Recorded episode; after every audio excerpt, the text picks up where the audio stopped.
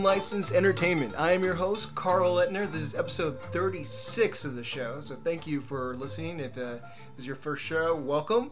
If you've been listening for a while, thank you. Uh, this is an entertainment news podcast that does not go into the, the like gossip news. I don't care who's sleeping with who, who's dating who, any of that stuff. That doesn't matter. It's none of my business. This is just entertainment news. It goes into more broad things than that, that actually are news and not people's damn personal lives.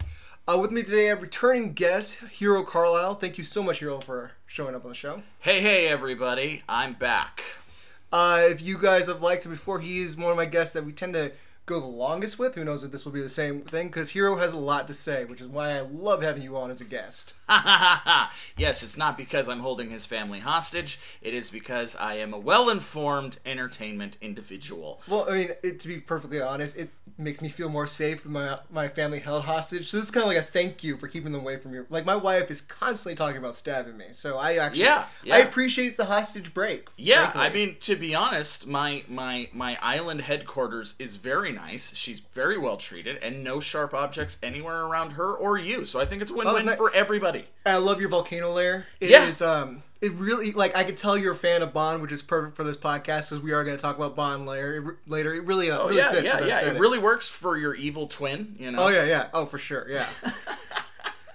All right. Uh, so since you've already been on, I'm not gonna do a big long interview unless there's is there something. Um, I know you've been doing a lot. You've been doing a lot of shows lately, at least online. Are, uh, so what have you been doing entertainment wise uh, for people to check out? Uh, so yeah, if uh, you're interested in the world of Hero, uh, head on over to Fancy Hobo Improv on uh, YouTube or Twitch, because every Friday I have a little show called Hazards and Hijinks, which is a fantasy tabletop role-playing improv comedy show. Um, it's basically um, the Always Sunny in Philadelphia to Critical Role's uh, Family Matters or Full House. So you definitely want to check that out. It's an awful lot of fun. We have tons of players. You can interact with us. Uh, we go on goofy adventures and cause a bunch of problems, and uh, it's a lot of fun. If you like nerd stuff, if you like Lord of the Rings, if you like Legend of Zelda, um, if you like Skyrim, um, and if you like uh, stoner crazy comedy, you will enjoy the hell out of this show, and I highly recommend it. Awesome. Definitely uh, sounds yeah sounds uh, like a unique comedy experience. So that definitely sounds good.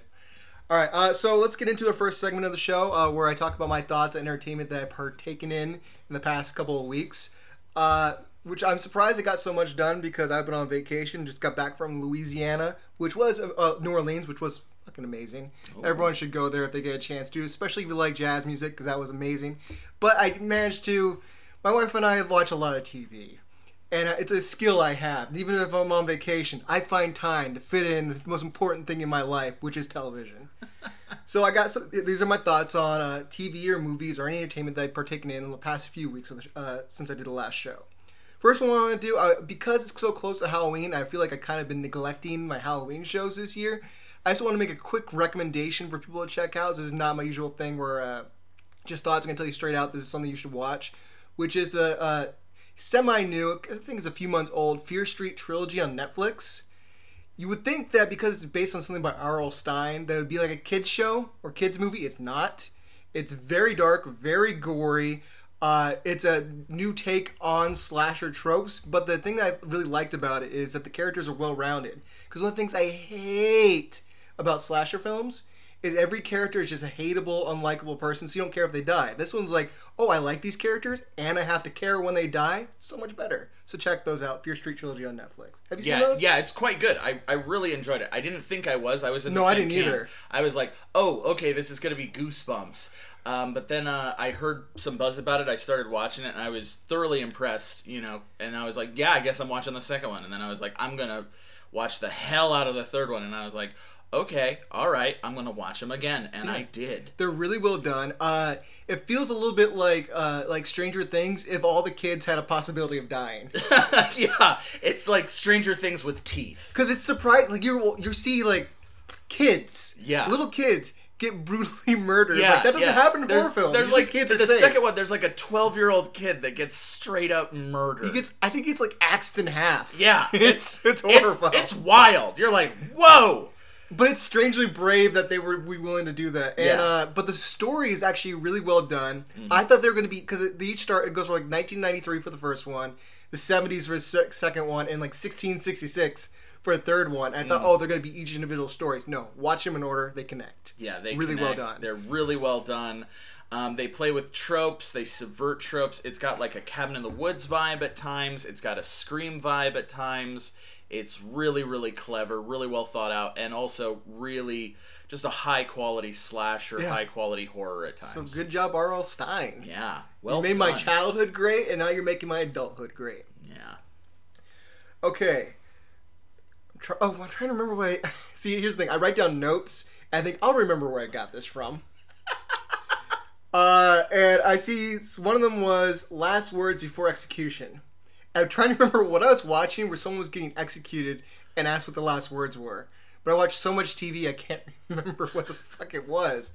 Oh, this is gonna bug. It wasn't even an important part of the show. It was just like a scene in the show. Oh, it was House. Okay, I was Oh. rewatching House. Okay. And in this the uh, beginning of this episode, this guy's on death row, about ready to get killed, and then you know he has a spasm, like, oh, we gotta cure this guy we're gonna kill. So anyway, they asked him, we can't let him die before we kill him. fucked up a realistic system. Uh, but anyways, they asked him what his last words were to be. To think of that, and I, I just thought about me in in that situation because, like, I, I, you know, I did improv comedy for years, but I had a thing like. If it wasn't like a script where I could memorize lines, just something I take off the top of my head. If I thought of a joke too far ahead of time in a scene, and I were to try to get it out, I would fuck it up. Yeah. I can't. do- I for some reason I can't work that way. I either have to the joke has to just come out of my mouth, or it has to be rehearsed. Yeah. But if I'm just like you're, I'm sitting in a chair and I just gotta say something that I kind of thought about, I'm, I'm gonna fuck it up. So I just, I just imagine it'd be the most awkward, uncomfortable. Like I just want to say, uh, fuck, fuck, uh, fuck. Who did I want to say fuck to? Oh god, this is so embarrassing. it, it, I just don't think my death row would go that well. You know what that fucking reminds me of? That reminds me of King of the Ring when it was you and me down to the wire. Okay. So for context, years ago, Carl and I were in this uh, improv contest called King of the Ring, where it was like the twelve of the best comedians in Orange County, and let's say all of Los Angeles, Sure. for- to make Let's it say- for hyperbole, all of California. I, I think the U.S. maybe. Yeah, but why not? All of America. America and Russia. I think going past that is too far, but Yeah. for America and Russia. America and Russia. You know, at the time we weren't considering uh, Chinese comedians. It was a different era. we, we weren't as open. like it's it's better now. Yes. Anywho, uh, it came down to Carl and I, and the last round was one-liners, where you just you're given a premise and you have to come up with one-liner jokes. And if I'm if I'm being fair, that is neither Carl nor my no, strengths. no, no, no. And so like this is the grand finale. It's supposed to be like the the the piece de resistance, and it is I thought just this was the cherry on top because I remember the grand finale being uh, uh, audition. Audition was what settled it. yeah, That's what, what yeah, we wanted. yeah. Audition is what, but this was like the tiebreaker. This was supposed to be like the. You're right, the cherry on top. This was supposed to be. This was supposed to be like the the crowning achievement. This is supposed to show how funny the people that got to the end were. and and both of us just like stumble through it painfully. I'm not good at I'm not good at one-liners. Nor Whenever we had those lineup games, I would almost always completely stand back. People like, why are you so shy? It's just, just not how my brain works. Yeah, yeah, and I am I am far too aggressive and not nearly clever enough for one-liners, so it was just it was just awkward and bad. And yeah, so my yeah, my death row my my my last words would probably be something incredibly aggressive and and far too like insidey. Like Yeah. I just look at one of the guards and say something like about his mom. like like I think my like there's the only way I'd even be on death row because I don't think I'd ever commit a crime. I'm I'm a guy that got in a, a fight with my brother in middle school and uh, got pulled to the principal's office and I cried so hard the principal just let me go. I'm not uh I'm not a very aggressive person, so the fact that they thought I would let, that I would get on death row, it would probably be someone did something, blamed me, and I was just so nervously defending myself, I incriminate myself somehow. I accidentally confessed to a crime. yeah, you Andy Dufresne yourself. Uh, if you think he didn't kill somebody, which come on, Andy Dufresne Shawshank crawled Redemption. through a mile of shit and came out clean on the other side. but he murdered his wife. Debatable. I think he murdered his wife. Okay. You and I have different interpretations. He's a he's a likable wife murderer. no. He definitely murdered his wife and that professional golfer. He definitely murdered his Look, wife. who's to say that you're an unlikable person just because you murder your wife? From what I understand, uh, O.J. Simpson is, uh, for the most part, a likable person. He's the juice. He's the juice. you can't deny it. You Yeah. gotta squeeze it. I mean, I anytime uh, politics comes up and he gives his political opinion, I'm always listening because he just seems like a thoughtful guy. I mean, the man knows how to sell a rental car. That's Oh, yeah. all I'll say. for sure. I mean, it hurts, but it's good. Hey, come Yeah. to this podcast, get jokes from the mid 70s. Oh yeah. My humor is not with the times. I have dad humor, and I'm not even a dad. Not yet. You were talking about uh, your kid's room and keeping it like static. What's that? What's that about? What? I didn't have a kid's room. Never mind. I am so confused. All right. Were you trying to? Uh, was I supposed to yes and you? No, no, no. I'm I'm sorry. I I was. Uh, never mind. Edit this part out. No, I don't. I don't edit. This is not that kind of show. Oh no, you were talking about you were talking about Brooklyn Nine Nine, and you were talking about Oh yeah, yeah, but that's not. That's if we were ha- when we have kids when we get to that point. Yeah, yeah when yeah. you have kids, so Oh, you're yeah, like th- you're thinking about being a dad. Okay. You got the dad brain. You're expecting me to remember something I said five minutes ago. That's not possible. yeah, fair. It's a big I'm leap in logic. smokes weed. Jesus Christ, Hey, I uh, I've had head injuries. I've ran into a pole or two in my life. that's true. I've gotten a concussion because I ran into a pole before. I was playing. This is elementary school. I was playing tag with my friends, and I was fast back then. I, I you know, I, I didn't have foot problems and leg problems and hip problems like I have now. And I was really fast. I was looking behind me to see if someone was chasing me. And when I turned back, there was a basketball pole there. I was going full speed, bam into that. Damn, how fast were you going that you're running? And you're like, there's nothing in front of me. I can totally look back. Everything's. You're like fucking the Flash fast. Yes. If you like look Basically. back and then turn around and be like, oh fuck, there's a brick wall. I well, it was a pole. Yeah, I know. Uh, but like I think it's the, the turning of my head to look behind me, turn my direction a little bit, so I Ah. turn towards the the pole. Ah, Yeah. I see. That's me. I'm always turning towards the pole. Yeah, like what, what what's the kid from uh, The Incredibles? Uh, Dash. Yeah, you're like Dash. You're like that fucking fast. Oh man, I would love to see if he like, because he'd probably die if he looked behind him and then turned back into the pole there. There's like snap. Yeah, like uh, fucking He would split in two. like the boys, like the first episode of the boys when uh when fucking A Train runs into his girlfriend. Oh, yeah. It's like Oh wait, that's definitely something people should check out. I fucking love the boys. Oh, I love The uh, Boys so especially much. because I'm a huge Billy Joel fan, and that's huge on the boys. Oh yeah, yeah. So- the soundtrack of the boys is incredible. Oh yeah, but I mean, his girlfriend dies right after talking shit on Billy Joel. In my opinion, it's karma. That's karma. That's karmic justice Oh, right yeah. there. All right, something else I've noticed uh, when I'm watching TV and movies is that nobody uses cell phone covers. This bugs the hell out of me. Everybody uses just plainly. You can see they're all talking an Apple phone without a cover. They're not worried about if it, you know, they drop it and they break it.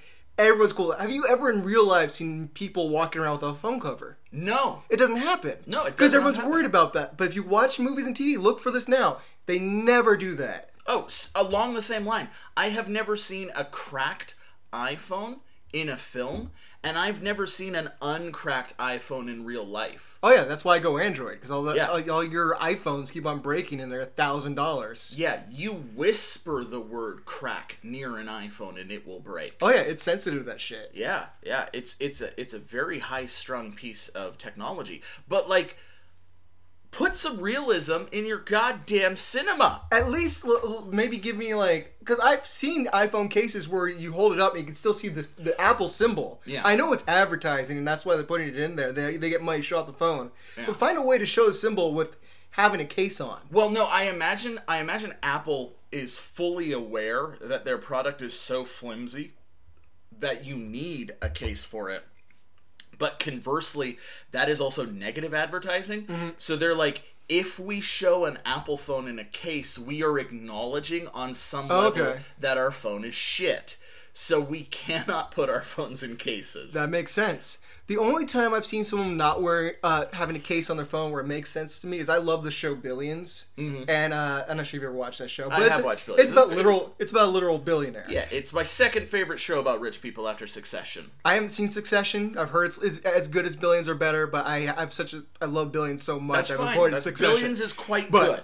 anyways, when when Bobby Axelrod, the lead billionaire in that show, is using his phone, he doesn't have a case. I get it because you're like, I'm a billionaire. I could drop twenty of these Yeah. this morning, I assume and it's fine. I assume he uses a different iPhone every scene. oh, oh yeah, I yeah. assume at the end of the phone, he just dro- uh, at the end of the call, he just drops the phone Yeah. on the floor, and one of his assistants Who like, wants gets the new phone. Who wants a used phone? Yeah. it's disgusting. When you have that much money, he has no plans. Oh yeah, he probably walks out because you know everyone brings their phone to the restroom, which is fucking disgusting. But anyway, everyone does it. He probably leaves the restroom like this is disgusting and throws it in like a little bio. He's the most Hazard bag. man in television. Oh yeah, yeah. You have if you have that much money. I mean, I would be like that. Just have a guy like make sure I have tw- a hundred phones with all the apps I like on it synced up, so I don't have to download shit. I mean, in, in if you think about it that way, he's even more of a monster because he is personally responsible for all of those uh, all of those Chinese. Oh, yeah. people- Oh, yeah.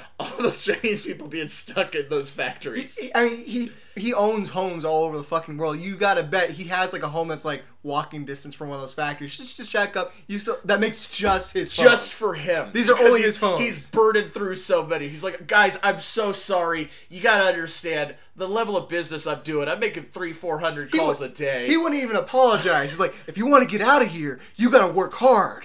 He wouldn't be like, he, his, his whole point of view is like your point place in life is your fault because he, he came up from nothing, so he thinks That's anyone, could, even if you're in a sweatshop, him him with if you ever seen this so guy, he he doesn't understand like I don't think he does. geopolitics. If he could do it, anyone can do it. You're just you're just lazy and accepting your position. By the way, I have to say this every time I talk about that guy. I think he's a great actor, Damian Lewis. He was a few years ago. I think he's getting a little too old now. He was one of my choices to take over as Bond because he's British. Yeah. in case you didn't know.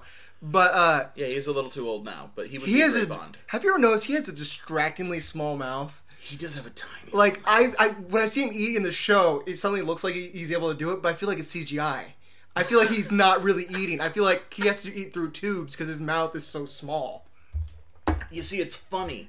Every time I see him, I think he's the bad guy from Die Another Day, but I know he's not. No, that's Toby Stephens. I know. But who was also always- a guy who would make would have made a great Bond. Unfortunately, they made him a terrible Bond villain. They made him a terrible Bond villain.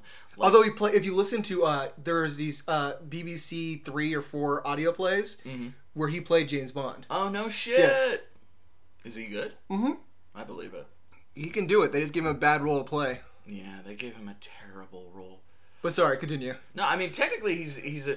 I mean, like if you strip it down and you like de de deconstruct it, he's a pretty good, yeah, uh, Drax. You know, Hugo Drax. Yeah. I mean, the whole if you watch Die Another Day, which we're getting into Bond kind of early, that whole movie is homages to other Yeah, Bond it's- films. So yeah, he's a little bit of a Hugo Drax. yeah, his his his his character concept is is pretty much beat for beat Hugo Drax, more so than actually uh, Moonraker is. Oh yeah. Mo- well, Moonraker was a crap adaptation. Crap adaptations of James Bond movies. Ba ba ba da ba da. All right, moving on back right. to back to Carl's Carl's thoughts on cinema. All right, so here's another one. This is also about billions. Okay. So uh, I'm not sure if you watched the newest season, so I'm going to give you a slight spoiler. Go right ahead. Uh, his dad needs a uh, uh, Paul Giamatti's dad needs a kidney transplant. Okay. And if you've seen that show, they kind of have Paul Giamatti and his dad have this very strained relationship. He doesn't seem to like his dad that much. What? I have a th- and he, but he still looks into getting him, seeing if he's a match for his dad. Mm-hmm. Am I weird in thinking that if my if I like my dad, I know you listen to this, you're safe. If you need a kidney tra- transplant, I will check because you're a great dad. But if I had a bad relationship to, with my dad, I would not check. Okay. This guy's in his 70s. He drinks. He smokes. He's an asshole. He's a horrible human being. Like, and he's gonna die soon anyway. He's in his 70s. Yeah. Why should I give up portion of my life, one of my kidneys, to protect a guy that's that's not good for this earth? That sucks. Yeah. No. Absolutely. Would you Would you think about giving up your kidney to someone just because they're family? All right. So my dad does suck. I have a terrible relationship with my dad. Okay. If my dad was like, "Hey, I have kidney failure. I need a kidney," I would check if I was a match. Really? And if I was, I would say, "Hey, Dad, I'm a match. Guess what? You're not getting Okay. There you go. Fuck you." it's such a weird thing to me that people think, uh, and I see hear this all the time. They're family, so they're gonna be in your life no matter what. What people say. If someone's in your life who's just because they're family, that shouldn't mean shit. no, that doesn't mean shit. Because uh, if they're not a good person, I don't want them there. yeah, exactly. I, I, I never understood that. Like Tasha had, my wife has a family that's horrible. I'm not gonna go into what they are, but she, besides her sister, she doesn't talk to most of her family because they're bad people. and she gets so mad. She gets so mad when she sees people, and people say it to her all the time. Like you should go talk to your mother. She's family. No. If they if they did bad things to you, if they are horrible people, then they don't deserve to be in your life. Yeah, I mean, And you like, do not. They definitely do not deserve a kidney. I mean, like, as a student of history, if you look back, the greatest betrayals, the greatest, like, the greatest fucking backstabs in human history have always been family members. Yeah. Like, every Shakespearean tragedy has always been family members. Like, we've been telling each other this story for fucking centuries. You're, you're not supposed to be like, oh, they're family, they're right or die. No, Yeah, no. that's not the case. That being said, if I were to give away one of my kidneys, if I had to do that, like let's say my brother destroys his kidney, and I'm a twin, so I'm almost for sure a match for him. yeah. I have one kidney that gave me kidney stones. That's the one I'm getting rid of. Yeah, that's that's that's how much you love your brother. You're like, I'll give you a kidney. It's the one with kidney stones. well, yeah. if I had to choose, I'm getting rid of that one. I might just do that anyway. Just like give it out on the street. You want a kidney stone kidney? I'll be fine without it.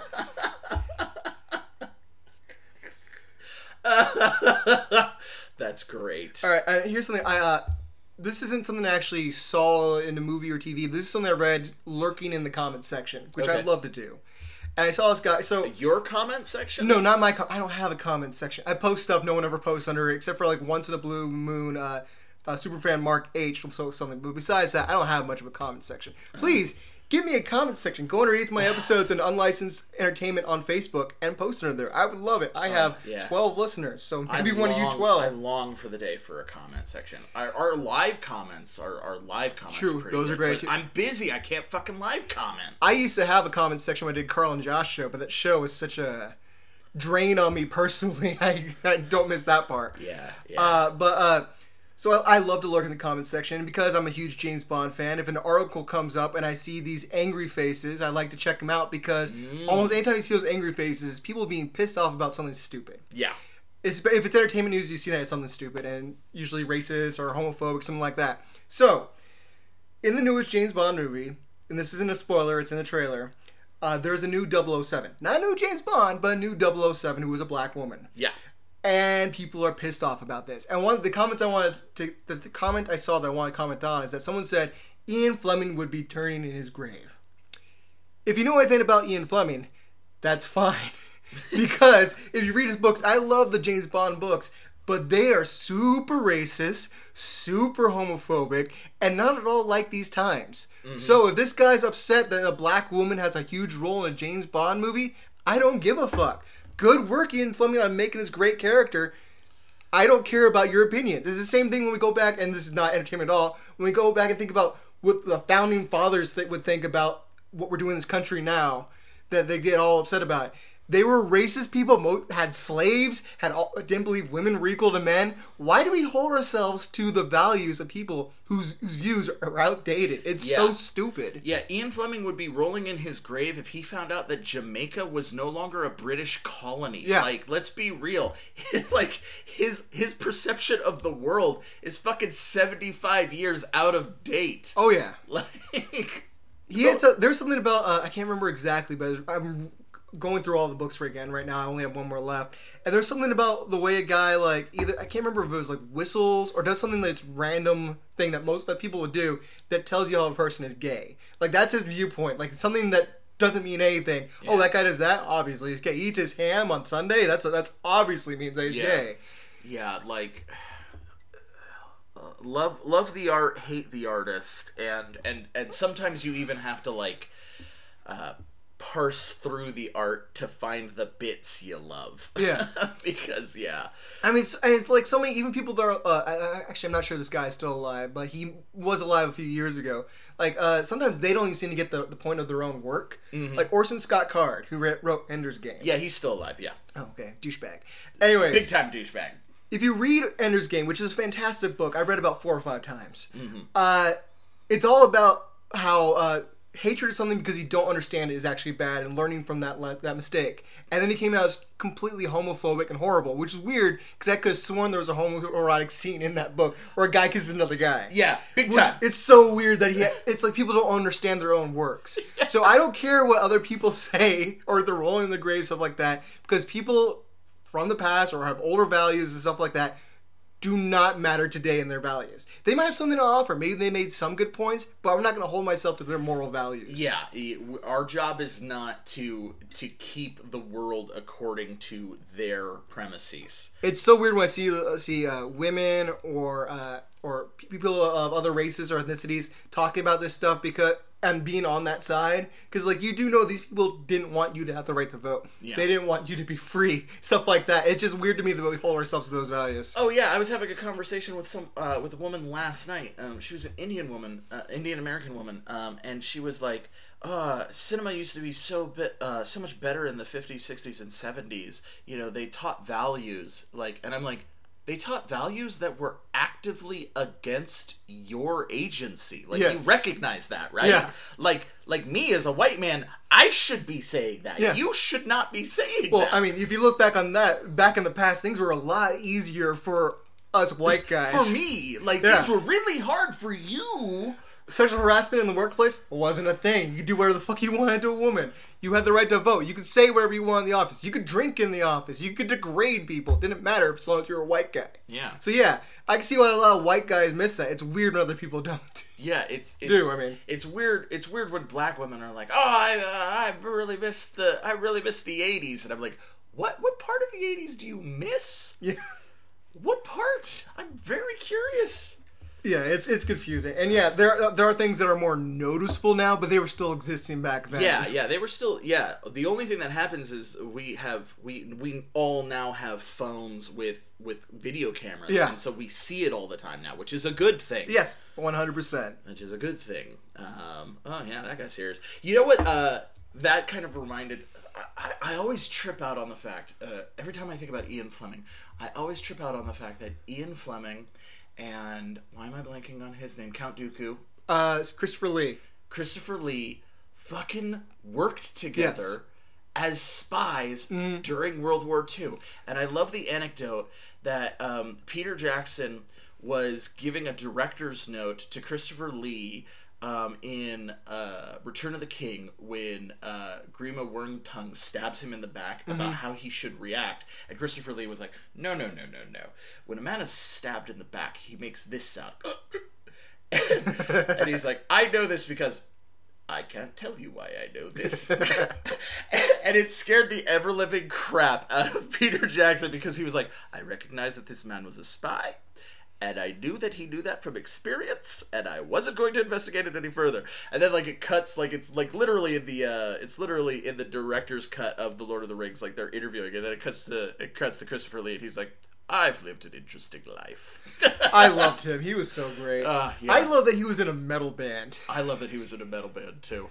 Like that man was an unapologetic badass. Oh yeah, nerd. he lived. Uh, uh, it seemed like a life where he didn't care what anyone else thought about. He was just gonna do what he thought was fun, Yeah. and that was awesome. And I never heard any bad stories about him either. Yeah, I don't think there were any bad stories about him. I mean, maybe there are, but at least right now, I'm gonna live in the in the life that he was a great person. Yeah, if there were bad stories, everyone decided collectively that he could probably kill you, and so they kept them all secret. Yeah. Well, that's the thing. Like, um, you know, we live in the Me Too era, which I think is good. Mm-hmm. But some people don't want to learn anything like about someone that they're a fan of. Yeah. So like, um, like uh, not that long ago, Norm Macdonald died, and a lot of people were really sad about that. But then accusations came about about how he was horrible to women, would inappropriately touch them, stuff like that. But because he was so beloved, so many people refused to even acknowledge that that was a possibility. Yeah. I think that's weird. I was a huge Kevin Spacey fan. I there there's old podcasts where I would talk about how he's my hero and he could do no wrong. I remember. I have changed my opinion because I'm willing to admit that he's a horrible person. Yeah. You have to be a little notch. You can still say I was a fan of Norm Macdonald's comedy, but you have to at least acknowledge that maybe he did some things that were wrong. Yeah. It's weird that we do that. Like Yeah, if I heard something about Christopher Lee, I don't care that he's dead. I would be like, oh, that's unfortunate. I liked him. I don't like him anymore. That's I feel it's weird that you. I mean, with with Kevin Spacey, uh, created talent, or created amazing art. Yes. you know, created amazing art. Not a good person. Uh, Norm Macdonald. Uh, don't agree with his politics later in life. Some of his jokes uh, bit over the line for me as a comedian, Mm-hmm. but but that's because I am of the younger generation, and comedy is always moving forward. Yes. The line is always moving. We adapt to that. Someday my comedy will be out of touch. Oh, yeah, I told my wife because she she doesn't want to believe this that there are probably things I'm doing daily that in the future people will be like, "That's fucked up." Mm-hmm. I have to acknowledge that, and I try to adapt with the times. But there's most likely I'm doing something fucked up. Oh yeah, yeah, time. yeah. I'm an extremely progressive person. I have no doubt that my my brother's grandkids are gonna be like, "Hey, great uncle hero, you're super fucking racist because you keep calling my synthetic uh, partner a toaster." And I'm like, "I don't care. I I'm not gonna be cool with you fucking a toaster." Robots are really live. robots are not people you know and like that's just the reality i accept that i accept that as my truth Yeah. Oh, yeah. like, uh, there are things that I, but but i would i if something comes out about christopher lee i am not going to say a word because i am afraid of of wraith christopher lee coming Oh, okay. out of the grave and killing me I get that. yeah not not gonna happen Not- sean connery when he finally kicks the can i will talk mad shit about him Oh yeah, Sean, Sean Connery's a horrible person. I, people, Horrible person. When he died, so many people were expecting me to be really upset because I don't know if you know this. I like James Bond a lot. I have a Sean Connery poster over there and over there. what Uh, so I was a big fan of James Bond. I think he was a horrible person. Yeah, I'm. Uh, I'm. I am extremely disappointed at the underrepresentation of the greatest James Bond. Uh, yeah, I don't have any Daniel Craig posters up in here. I used to have one that took up a whole wall, but uh, I couldn't hang it up. I got it as a gift. It's like I don't know what I'm gonna do with this. It's too big. Uh, but yeah, I don't have any Daniel Craig stuff, which is sad. For long-term fans, you will know that I believe that Roger Moore is the best James Bond. Roger Moore is basically like the 1960s Batman playing James Bond, which would have been fine if it was his own series, but the fact that it was connected up to the main series is what make what makes it bad. But that being said, I was more sad when Roger Moore died because than Sean Connery because Roger Moore seemed like a great guy. I read his autobiography Yeah. and he did a lot of really good stuff. Roger Moore, legitimate good human being. Roger Moore, the best James Bond films. Not even close. He shouldn't have even been James Bond. What? What? Okay. Daniel Craig first, Sean Connery second, Timothy Dalton, Pierce Brosnan, George Lazenby, Roger Moore. You're putting. You're putting. Oh, that's such a wrong list. That is a perfect list. I know it because I am a Bond genius. Oh, so wrong. All right, let's move on to the next topic. Live and Let Die is one of the best It is a great- Bond movies ever That be made. my thought about Roger Moore does not stop me from thinking that he had some great movies. Okay. Live and Let Die is great. Spy Who Loved Me is great. Great. Uh, the Man with the Golden Gun's fun. Has one of the best stunts in all the Bond movies, ruined by a slide whistle. yeah, but you, can, you can mute if you're fast enough. You can. Uh, Okay, mute. yeah. You can just, boom. You know, But uh, he had he had three great Bond movies, Uh-huh. And then he had one I like that everyone hates, which is The View to a Kill, and then all the rest View to of a. Kill is great. I think it's fun. A View to a Kill is fantastic. I love View to a Kill. It's a lot of fun. great song. Great. Yes, great one of the best Bond themes. One of the best James Bond. Uh, but then he great has a villain. Then he has stinkers after that. Yeah. For Your Eyes Only, Moonraker, and Octopussy are embarrassing. Yeah, but I mean, uh, Moonraker and uh, what's the other one with Jaws in it? Uh, Spy Loved Me. Oh yeah, well, That's a great one. Yeah, Spy Who Loved Me is a great one. Jaws is a great. Yes. A great recurring villain. He well, he was great in The Spy Who Loved Me. He was terrible in Moonraker. yes, I'll give you. I'll give you credit where credit's due. I mean, well, no, the the Egypt fight in Moonraker is a solid fucking fight. Uh, I thought Egypt Fight is, is Spy Who Loved Me. You might be right. Yeah. Fuck, you are right. God damn it. Moonraker is the one where he falls out of a plane without a parachute and flaps his arm like a bird. Uh, Yes, Moonraker is where he falls in love with the derpy girl. Yeah, he crashes into something and then he sees the derpy girl and goes. Yeah, Yeah, but I kind of like that. That was embarrassing. I kind of like that. All right, so All the, right. the next topic. Um, so I was watching. Um, fuck, I was watching this yesterday. I should remember what I, what the fuck I was watching. Oh, I was watching Ted Lasso. Yes, Great show. Great show. Everyone should watch this show. God bless Ted Lasso. I love that show so much. Uh, I was I was refusing to buy another uh, streaming service, but my wife wanted to watch that show so much she bought a streaming service. So I was like, okay, I'll deal with that. And we watched the whole season, the whole two seasons in about three days. That's the Loved best it. way to do it. Uh, but there's a funeral episode in the second season, and I got, I got to thinking about something. This is almost not related at all, but like I'm an atheist. Mm-hmm. I've never seen an atheist funeral in TV or movies. I don't know what the fuck an atheist funeral is. Do you just gotta hang out at like a, a, a like a, a rec center and just talk about the guy and just have the body there and just like throw it in the trash afterwards? What the fuck is it? Is an atheist funeral? I I actually have been to a couple atheist funerals. Where do you hold those? You can't do it in a. Do you do it in a church? You can do it in a church. That's weird. Yeah, because one of the things you got to think about is the funeral is not for the dead person. True. True. The funeral is for the people who are alive. So, like one of the atheist funerals I went to, uh, the the mother of uh, of the deceased uh, organized everything, and she was a devout Catholic, so it was Okay. a very very Catholic wet uh, funeral. I don't know why I almost said wedding. it was a very very Catholic funeral, despite the fact that they were clearly an atheist, and so all of the speakers were like. They did not believe Yeah, so did they have like? Because every time I've seen it, the person who's leading the funeral is always a pastor or Yeah. something like that, priest, whatever. I don't know the difference is.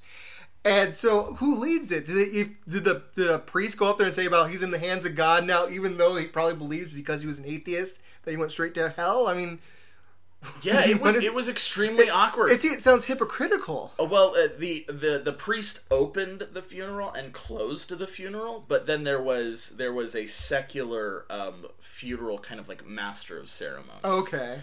Um, and then the other one that I participated in, which uh, you know I've been to a couple, but this one is this one is the best example. It was actually like a celebration of life ceremony that was held at the Renaissance Fair. Uh, for those of you who don't know, I am William Shakespeare at the Renaissance Fair. Uh, come check it out. We will be having it this year um, in April and May. Uh, COVID be damned. So probably not this year, but next year because April's past this year. Damn it, you're right. this coming year, 2022. 2022, we will be having the Renaissance Fair, um, and uh, a good, a dear good friend of mine, a colleague, uh, passed, and we had a celebration of life because they were a uh, because they were an atheist and they didn't want a ceremony. They wanted to have a celebration of life at the Renaissance Fair, and so we had a celebration of life ceremony with their with their urn, with their ashes. Um, and it was it was a uh, secular ceremony, and it was very cool. It was it was it was kind of fun. We I mean, yeah. I guess I guess I don't care what people do with it at my funeral. I the only thing I say is don't bury me in the ground because it's a waste of space. yeah, Other than that, you can do whatever the fuck you want with my body because I'm dead. So yeah, if, if someone wanted to throw a like a hugely religious funeral, I guess I wouldn't have a problem. But it just seems weird and hypocritical to me. yeah. I mean, let's be real. Uh, nine times out of ten, the wife outlives the husband. So Oh, yeah. it's it's gonna it's gonna be up to her. You know. Yeah, but she's not really. I mean, she's not. Uh, I don't think she's an atheist. She's more of an agnostic. Yeah. Uh, so I don't know. Maybe she'll get a little bit more spiritual after I'm dead, because I'm definitely dying before her. I uh, I am almost 35. I already, I, they're not gonna kill me, but I already have two heart problems. Like I am young and dying soon. I have I have I've hurt my hurt my hip in March, and I'm still having a problem with it. I am old. I'm an old young person. Yeah, I, I've given some thought about what my funeral is going to be like. I have one rule, What's that? and that is everyone has to get piss ass drunk. oh, then I'm not gonna go to your funeral. I hate getting drunk. Okay. So I'm sorry. I'm gonna avoid Well, it. you're older than me, so my assumption is I'm not that much older than you. I'm like a year older than you. Yeah, uh, uh, that's fair. Barring barring injury or accident, I assume I will outlive you by a year. I don't know about that. That's how like, math works, Carl. I don't. I feel like. Uh, well, yeah, but it doesn't always work like that. Uh, like I'm pretty sure I'm gonna outlive my brother, even though I'm a minute older than him. I'm not gonna drop dead a minute before he does. Yeah, does. well, that's because he's the evil twin. That's how that works. We've all seen films. don't don't uh, people who are like giant, which you're kind of giant. Don't they die younger? Yeah, because Yeah, so there you go. I'm not. because I'm average. Which one of us has heart trouble? It ain't me. They said it's not life threatening. It's just annoying. Okay. Yeah. All right. All right. I love that we're arguing over who's gonna Oh, die yeah. first because you don't want to drink at my funeral. Some Yeah. friend you are. Though, okay, I'll say this though. I, All right, fine. I'll make an exception. Everyone has to get piss ass drunk, but Carl has to drink one beer. That's fine. I could do that. I will say this, which makes me sound hypocritical about what I was just saying. I don't like drinking, but when I went to New Orleans, anytime I was watching jazz, I was drinking. Okay. Here's the other part. I want to have a jazz funeral. Okay, there we in go. New Orleans. Okay, then I'll drink at your funeral. Yeah. No problem there. Okay. See, Found a solution. found a solution. That's compromise. I love how you're planning your funeral around my, my wishes. That's friendship, man. Oh, yeah. We've known each other for like 15, 16 years. We know each other a long time. I wouldn't say we were friends the entire time we No, we other. weren't, but we've known You were that guy in my in my school at one point. Yeah. But I think we were in a play together, but we weren't friends with. Uh, that. Because I don't think we were friends in high school. No, we so weren't we were friends in we were both in Scapino, which was a weird play. Yeah. But we weren't friends then, and then I don't think until college, really, we were we were all friendly. Yeah. Yeah, it wasn't until Dark of the Moon that we became friendly. Um, and our friendship was forged. Oh yeah, that was a. That, I think it's a terrible play, but that was a fun play to be in. That was a fun play. We made we we made the best out of that shit play. Oh yeah, oh yeah, for sure. The worst casting ever done, which is me as as a as a strong man. He was the strongest man in town. Oh, we had this great bit where they were like, just just improvise some like brags about Carl, and oh my god, we had so much fun doing it. and I was smaller than, smaller than I am now. I was about uh at that time I was 127 pounds. Yeah, he was. He was and like, one of my lines, thin. one of my lines was, "I'm the strongest man in this here county." I had a gang. You were part of my gang. I was part of the gang. and I there's there's you and another guy in there that were both giant. I can't Oh, remember yeah. his name, but uh, my at one point I was supposed to push him around. But he was so big and he didn't move with the push that, I, would, that I would push myself. It was so bad. Yeah, we. It was like it was like it, what you had a line where you were like, I could pick up this here barrel of apples with one hand. Or No, no, like I could I could pick up this ap- this apple barrel without spilling nary an apple. Yes, that's right. The witch did it with one hand. I did it with both hands. Yeah, yeah, I could pick up this barrel of apples, and, and we all had lines that we had to throw out on top of it, and it was like ridiculous. Like I seen him push a nail into wood with his thumb, and my go-to was always I seen him punch a donkey. I used to, the uh, a problem with my costume also was that it was very tight. So Yeah. like you could see how skinny I was, and I remember I got laughed at like crazy for this. I asked the director, "Can, I get some padding in here to make me look bigger?" Yeah. and she didn't respond. Everyone just laughed. I was so like I loved that role, but I hated it as well because it's so embarrassing saying those lines. oh my god, that was so much fun. All right, and one more thing. This uh, this is something I again I saw on social media, but I gotta talk about it. So uh, this is actually gonna I'm gonna take on my brother here, but he doesn't listen to this podcast, so it's okay. Uh, my brother is also religious and not religious, also atheist. The difference between him and me is, if I see someone that has religion, I think good for them. Yeah. Uh, I support it as long as your religion does not have any bigotry in it. If you don't use it to uh, hate people of color or hate trans people or gay people, whatever like that, I'm cool. As long as it's not a system for hate, I love that you have religion. If it comforts you, awesome. Yeah. My brother is one of those ones that spends a lot of his time trying to convince people that their religion isn't real. He even one of his favorite thing podcasts is this one where they basically uh, take on people's beliefs every ep- episode and tell them why they're not true. They do debates on them. They do research on their religion and just basically tell them why it's not a good thing. And I think that's so much effort into atheism. Yeah. It's, atheism should be, I don't believe in God. Okay, I'm moving on. There should be no effort involved. Yeah. It's one of the perks of being atheist. I don't have to go to church. I don't have to do do research on this thing. I can just go about my life. I do not get that thought process. I don't know why anyone would want to spend their time making someone feel dumb for believing in something. Yeah. Yeah. It doesn't make you better uh, for diminishing someone else's faith.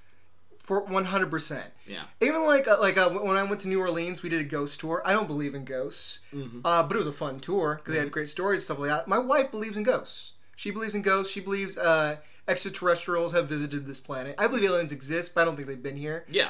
Uh, but I don't think there's anything wrong with that. I would never make fun. Of, uh, I think I might have when I was younger and more of a, a, a dick. because you know young twenty year olds are kind of very, they think they're smarter than they are. But I've gotten a little bit more humble and a little bit more willing to accept other people's beliefs. I would not make fun of her for those beliefs. It's stupid to do that. Yeah, yeah, yeah. We were all dicks when we were twenties. Oh yeah. Um, yeah, no, it's it's same. I I don't understand why. Uh, the, I think it comes from insecurity. I that that's what I genuinely believe with with atheists who are trying to disprove other people's faith. Okay. It, it's like there's something wrong with them. It's like if you if you genuinely believe that there's nothing, then you wouldn't try to convince other people.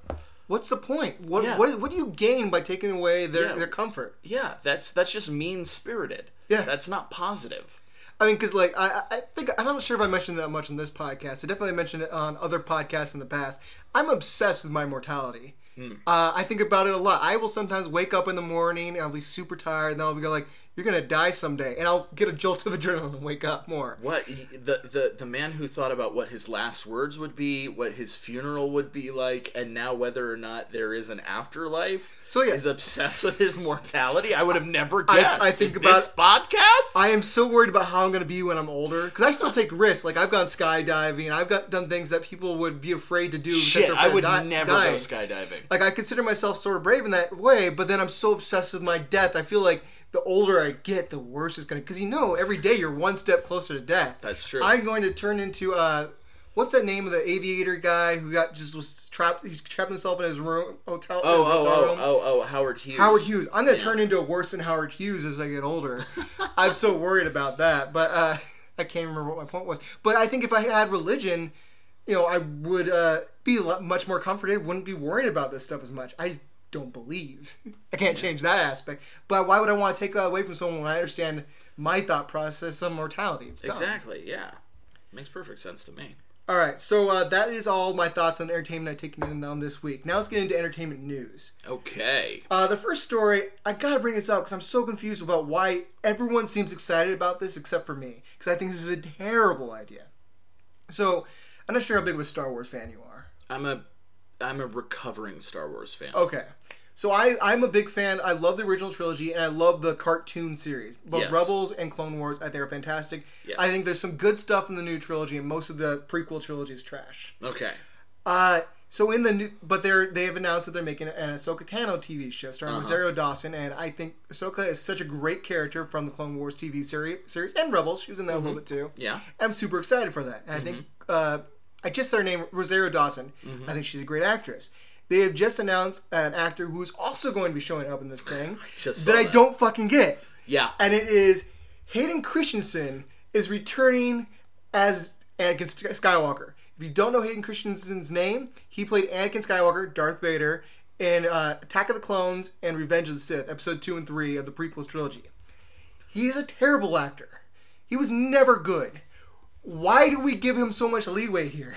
Yeah. Why were people excited about this? Yeah, yeah, yeah. I uh, I saw this on Twitter yesterday, and I saw it on Twitter a couple of times. People sharing the the article, and everyone was jazzed about it. They were like, uh, "He's back!" or "My man," and and I retweeted it, and I was like, "Imagine." Uh, so thoroughly ruining the Star Wars franchise that people are genuinely excited that Hayden Christensen is back. He's gonna be in that one, and he's also gonna be in Obi Wan. I know, and then and then I was like, uh, for those of you who are familiar with uh, uh, the poem "The Second Coming," I quoted that uh, because th- that, that the Second Coming is uh, is is like a dark subversion on on the concept of Christ coming back, where it's like it would be apocalyptic, it would be horrifying if that happened, um, and because I was talking about like that's how bad Star Wars is right now. That's the state of Star Wars fandom. That the things we are most jazzed about are the Bad Batch and Hayden Christensen coming Yes. back. That is how bad Star Wars is right now. I haven't. I just finished watching the Clone Wars TV series, so I have not started the Bad Batch yet. But I am confused as to why they made that a series. Uh, maybe it's better when I watch it, but I was kind of eh on those episodes. yeah, like like um the, the Mandalorian is solid. Don't get me wrong. It's pretty good. It's solid. Not It is- amazing. it is not God's gift to Star No. Wars. Rosario Dawson is an amazing actress. She is not a great uh she is not a great uh Ahsoka Ahsoka. I thought she was pretty good in the episode. I feel like because it's you know years past when we last saw her, her character could have changed. I don't, I don't mind what I, she I, did. I did not appreciate how like stoic and reserve she was. I think because we'll- that's that's not We consistent got with her. we got character. one episode to kind of see her. I feel like there'll be more character development. Yeah, in I hope. I hope. Well, it's just so strange because it's it's uh, Fellini because it's like you're the same. It's the same guy. Like, why would you do that? I don't. I don't Yeah. get it. Um, but but yeah, I'm like I'm like Star Wars is not in good shape. No. Star Wars is not in good shape at all. Um, I I am somewhat of a prequel apologist in the regard that I really like uh, Phantom Menace. That is the only one I like. I think there's some good moments in that. I, Yeah. The movies, all the movies, I think have good moments, Yeah. but I think they all suffer from the terrible writing and acting. but but Hayden Christensen, if you remove Hayden Christensen from the prequels and you look at his post Star Wars career, if you just look at him as an actor, he is legitimately, quantifiably, a terrible actor. Yes. And here's something I don't get that uh, I've noticed recently. So, like, people, he was a bad actor, but he's getting gets a lot of leeway. Paul Walker, sorry to talk bad of the dead, was a terrible actor, got a lot of leeway. Brie Larson, I don't think is a bad actress. Uh, she was, was nominated for Academy Award for Yeah. a reason. Uh, she didn't do a role that people uh, wanted a certain way. She didn't smile enough, show enough warmth. People hate her. Mm-hmm. Uh, Kristen Stewart wasn't that great in Twilight. I've seen her in other stuff. She's a capable Yeah. actress. Kristen People, Stewart's an amazing actress. yeah, I've seen her. in Some she. It depends on the director, really. It depends Yeah, on who it she's depends on the director. But she can be really good. Yeah, well, I mean, she started. She was great when she was like 13. Then she got some bad roles. She Yeah. wasn't directed well, and now she spent the past decade proving that she's an extremely competent actor. But people hate, Hate her. And it's it, it's a, it has to be a sexist thing. Oh, it's 100% because a sexist There are thing. so many bad actors out there that are who are male who people like. I don't care. I know people love Keanu Reeves, uh, especially uh, in recent years. Yeah. he's not a good actor. He's he's fine, but he he gets so much love. A woman did those roles at at his level, they'd be hated. Yeah. It's so fucked up to me that I see all these mediocre male actors get so much love, even though they're, they're shit, and female actors don't get the same. Uh, Yeah, no, same respect. absolutely. And believe me, I realized I was one of those people who were acting like that when I was younger, uh, because I wasn't mature enough to see this. Yeah. I, and there, you grow up with sexism, you're used to it, don't see the problem. But I realize now that's fucked up. It's super fucked up. It's it's real bad. Um, That being said, I always didn't like Paul Walker and Hayden Christensen, so at least I stuck to my guns there. I, I mean, like to give Hayden Christensen credit where credit's due. I really like his. I really like his uh, like philanthropy, kind of like his his outside Yes. of like the fact that he goes to children's hospitals and and does a lot of like stuff like that. Oh, I'm strictly as, talking- as Anakin. Like that's dope uh, because no, no, like it's a little the creepy going to children's hospitals. as well, yeah, I guess it's I guess it's a little creepy given that like the younglings and stuff, but like because he was universally reviled Yes. by the community and he still was like, "Hey, I am part of Star Wars and I'm gonna I'm gonna like the young because here's the thing. The prequels, we all hate the prequels because the prequels wasn't designed for teenagers and young adults. It was designed for kids. And See, I would, kids I would agree with that if it wasn't for all the Senate scenes, which are not for kids. Those Yeah. are fucking boring. Those are boring as shit, but that's why the Jar Jar. We've had this conversation for over a decade. That's why the Jar Jar scenes are there. That's why the baby Anakin scenes are there. But it's the, but you but that's the, the whole point. It's not made for kids. That Yeah, it's well- it's made for mixed audiences. It's made for mixed audiences, but now as an adult, I can watch those uh, Senate scenes, and I'm not gonna lie. I watch the sequels, and and I go, God, I wish they had the depth that the prequels had. Because you watch the like. Honestly, sit sit here, look me in the eyes, and tell me you don't wish that the sequel series had the depth that the prequels had. I don't think the se- prequels had any depth to them. I, I think the first two movies in the new trilogy were good. I didn't. I thought the third one because they they didn't have a um, they didn't have a master plan. the third one was absolute dog shit. it- they didn't. Uh, and you go back to the first episode of this podcast. I was a defender. I've changed my mind on on afterthought. But um, yeah, the problem is because they didn't have Yeah. a master plan, so they didn't know where each one was going. Everyone was contradicting each other the entire time. Uh, that bugs me. But the first two looked like they were on a good path to me, and then the third one contradicted everything. Yeah, I mean, y- you could do a, a macro assessment of the three Star Wars trilogies pretty clearly. Um, the prequels, George is an amazing cinematographer and a pretty solid uh, storyteller. He is not a great screenwriter. He is definitely not a great director of actors. Yes. Um, why did the original trilogy work? Because he had a better editor. Um, he didn't direct most of those. he didn't direct the sequel. He co-directed the first one, and the third one, which is the weakest, is the one that he directed by himself.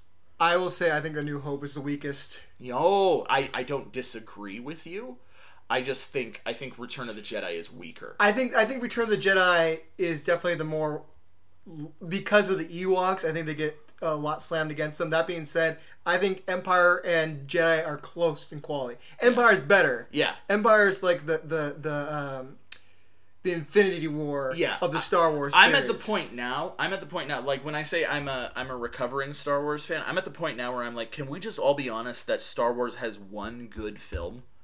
I don't agree with it. I think Return and Empire are both great movies. Okay, that's fair. I think Empire's the best one by far, but I think they're all. I just said they're close, but uh, yeah, it's best by far. Yeah. I still think they're all great movies. Same thing, like I think uh, Temple of Doom and Indiana Jones is still a great movie, and so many people think that's a piece of shit. Those that was a great trilogy. Um, that got off topic. But all of that is to say, uh, the sequel, the sequel series definitely suffers from the fact that it did not have, uh, uh, it did not have George because e- the original series and the prequels at least had one person be Yeah. like, "This is the through line." it didn't necessarily need George. What it needed was one, one vision. person and and you had you had uh, Rian Johnson in the second one who went oh I see what JJ was trying to do I'm gonna have fun with it and you can see from the original script of what uh, Trevorrow picked up from what Johnson had and he was also like oh I see what he was gonna do I'm gonna have fun with it but then they brought JJ Abrams in back and he was just like no I want these are my toys I don't Yeah. want you to play with them this way and he fucked it hard And here's what I'd say: you can give J.J. Abrams a movie in like the beginning or maybe in the middle of a series. Do not ever let him try to stick a landing. Do not J.J. Abrams him- can't do that. He can't do that. I have watched so many J.J. Abrams shows because he has great setups. Mm-hmm. Alias, uh, uh, Fringe, uh, Lost, great setups. All of them have terrible endings. All of them terrible. Don't don't give him a chance to end things. Do not. Like when they when when uh Trevorrow's fucking when just segments of his script Duel of Fates leaked online and we got to see glimpses of what that third film could have been. And this was after the fact that we all collectively thought we dodged a bullet with Trevorrow. Well, because I hate Jurassic World. Yeah. And then we saw we saw what Duel of Fates could have been, and we were like, "Oh, we fucked up. Well, it's also oh, we fucked up bad." Well, it's also a thing like, uh, like you know, uh, so many people think someone makes a bad movie, they never need, are allowed to work again. Yeah. Like like Rian Johnson, a lot of people didn't like the Last Jedi, so like he should never work again. He made Knives Out after Knives that. Out. That movie's a great movie. That- that- he made yeah. Looper. I love Looper. Even Looper's if you don't fantastic. like, if someone makes one bad movie, they should still be allowed to make films if they got a good vision. Freaking uh, Patty Jenkins made Wonder Woman. Most people love that movie. The second one wasn't that good. And so then people are like, oh, she should never direct again. I don't know what is with nerds and the scorched earth policy. It is so dumb. Yeah. Although I, after Wonder Woman eighty four, I was like, "So is uh, Patty Jenkins taking off a Rogue Squadron? is she not making that movie?" Well, I think anymore?" Rogue Squadron got canceled. Yeah. But I don't think it had anything to do with Patty Jenkins. I think it had to do with uh, with Gina.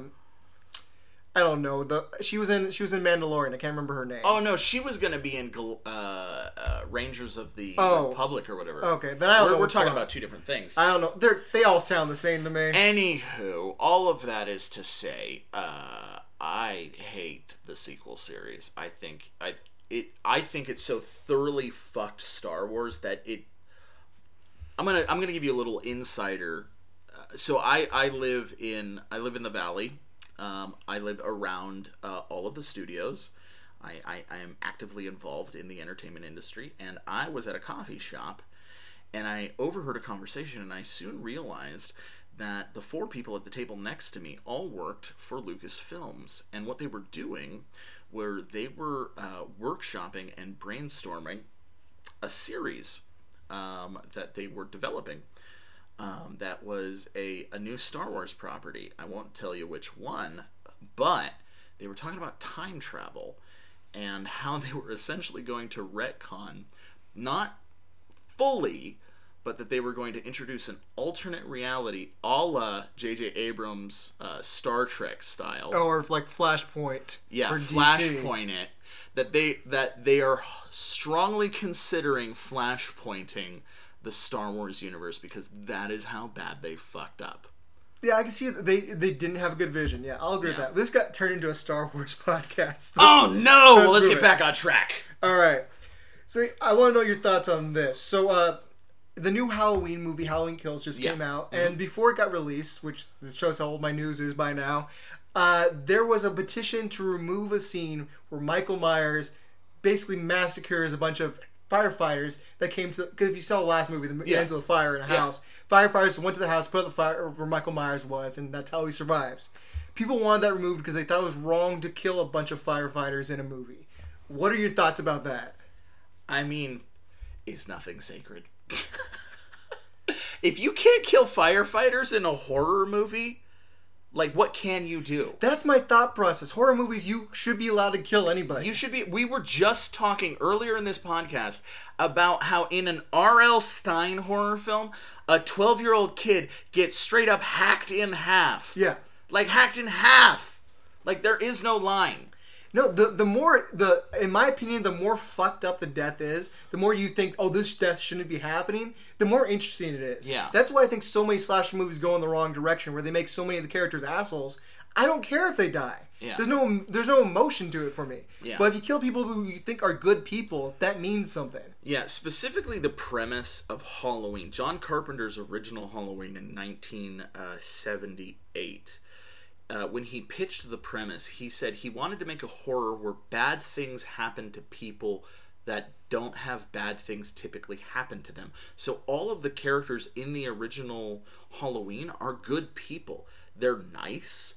They're they're good. That like nothing about them says that they deserve what Michael is unleashing upon them uh, should happen to them. So yeah, these firefighters are actively trying to put out a fire. The uh, Halloween Kills. I watched it. It opens with them being heroic, and their heroism is met with absolute abject horror. That's the fucking point. Yeah. Like, I'm sorry we live in a post 9 11 world and we have to deify. Um, we have to deify first responders, but again, that's the point. Horror is about uh, questioning how our society reacts to things. Like that's why horror is so potent an artistic tool. It's supposed to make us question and evaluate how we react to things and what we hold sacred. And if you don't like that, maybe that movie's not for you. Not horror movies are not for everybody. It's yeah. fine. Yeah, you don't have to go see it, but you you are not you have no right to censor uh, other people's art or stop other people from seeing it because you disagree with it. Exactly. That's that's not how it works. All right. Uh, next story. I think this is really cool. Uh, have you seen A Quiet Place? Uh, yeah. Okay, so you know John Krasinski's daughter in that movie is Mm-hmm. an actual deaf person. Yes. So they're making a Helen Keller movie, and they have cast his daughter to play Helen Keller. Her name is Millicent Simmonds, Yeah. and I think that's super cool. That's wonderful. Like it'd be, uh, it would be hard to give someone with all of Helen Keller's ailments as an actress in a movie, but I think this is uh, definitely in the right direction, getting opportunities where you don't usually see deaf people in movies. I, I can Oh, only yeah. think of uh, one other deaf actress, and I'm blanking on her name right now. She's Yeah, an Academy Award nominated. From the uh, from from uh, West Wing. I know yes, what you're talking about. Yeah. I can't think of her name. She was also on Dancing with the Stars, but she was a really good actress, and I can think of her and this girl, and that's all I know of deaf actresses. But there have been plenty of deaf characters. Yeah. I think. Look, I'm not one of those people that thinks that if you, that if you don't have the disability, you can't play the person. But I do give kudos to people when they cast people that actually are that. yeah. Yeah. I think that's a, that's a fair way to look at it.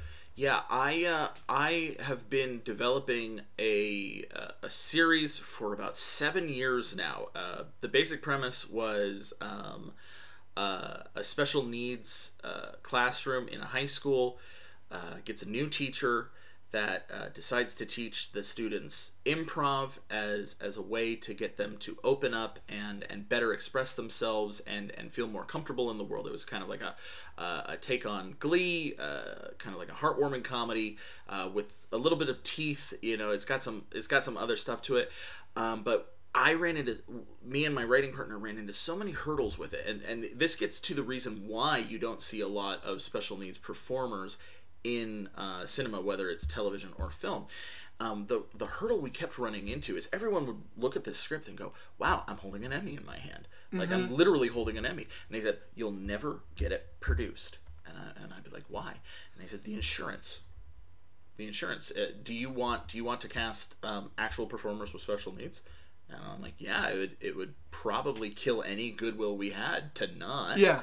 And they're like, yeah, then you're looking at you're looking at insurance for each one of those performers. That literally makes it too expensive to produce. It can't be done. And and that's why you see these productions where oftentimes you have you have able-bodied performers portraying uh, people with special needs. Um, and it's it's it's a frustrating thing. Uh, it's something. It's at the point now where I've been involved with this project for so long that I'm actually deeply involved in uh, the special needs advocacy in um, arts and acting um, and the entertainment industry, trying to figure out a way around this shit because it is it is so goddamn frustrating. Um, and it's it's a huge it's a huge part of inclusion in the industry. You know, we, we have a lot of like um, we have a lot of POC and a lot of femme and a lot of queer exposure in the past couple of years. That's exploding, but we we're, we're we really need to work on um, neurodivergency and uh, and special needs uh, exposure in cinema as well. And that's something that that uh, a lot of people are starting to push towards, and I, I hope we see more of it. So Yeah, I, cool. I, I think that'd be great. Yeah. yeah. All right. Uh, so the next story here. Uh, so I think you were on the podcast when I brought this up before because I, I, thought that the John Wick series could do a spin off about the Continental, the hotel where all Yeah, the shit takes yeah, place. And they announced that they were making it, and I was super happy about this. But I think the people who listen to this podcast, Hollywood, you know, they listen to my podcast. It's where they came up with the idea. Yeah, one hundred percent. Uh, didn't want me to take credit for it, so they came up with a brilliant idea. Mm-hmm. Cast shitbag Mel Gibson as a lead in the TV series. Oh, is he in the TV series? Oh, thank God. Oh, I thought he was going to be in John Wick Four because they No. were saying earlier he was going to be in John Wick Four. No, he's going to be the lead in the Continental. Jo- uh, Mel Gibson's coming to TV. Oh God, that's actually brilliant. No, that's brilliant. Oh my God, I was so worried he was going to be in John Wick Four. People keep on talking about cancel culture and like we, you know, ev- everyone's trying to cancel everybody. Uh, if cancel culture were real, Mel Gibson would not have a career. yeah, he'd be fucking canceled. And I'm not just saying that because he said some anti-Semitic stuff, which, by the way, I think is pretty shitty.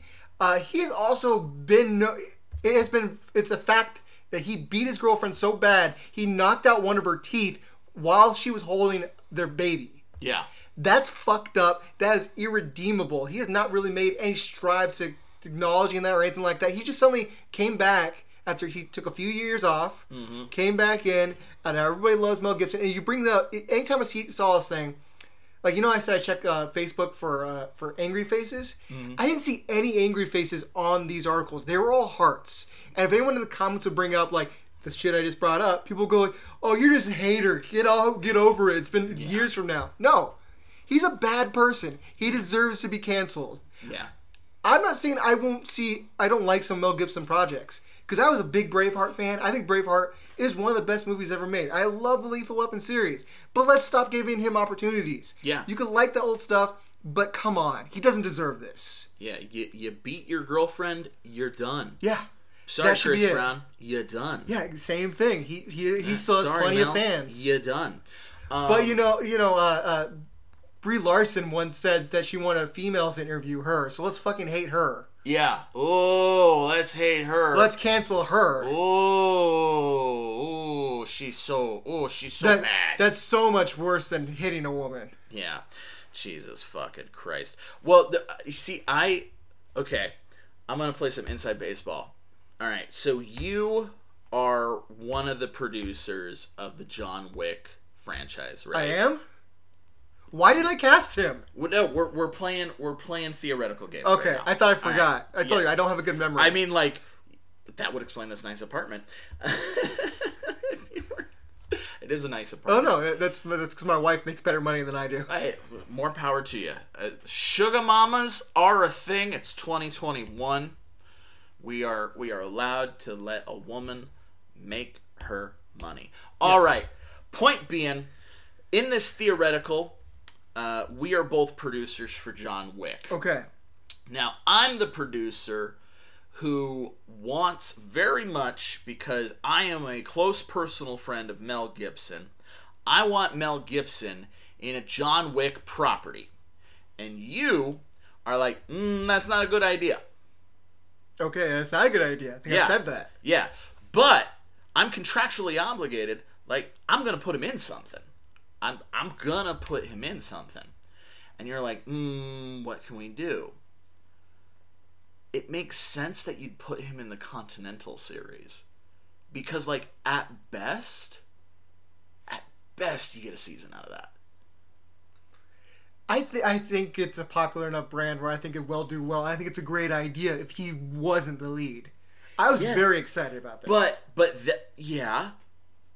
But by putting him in it, you curtail it. It's then you guarantee it's only a season. I don't think so. I don't think Mel Gibson has the hate to make it only a season. Maybe. Well, or you kill him early on in it. I mean, I, They killed Willem Dafoe. yeah.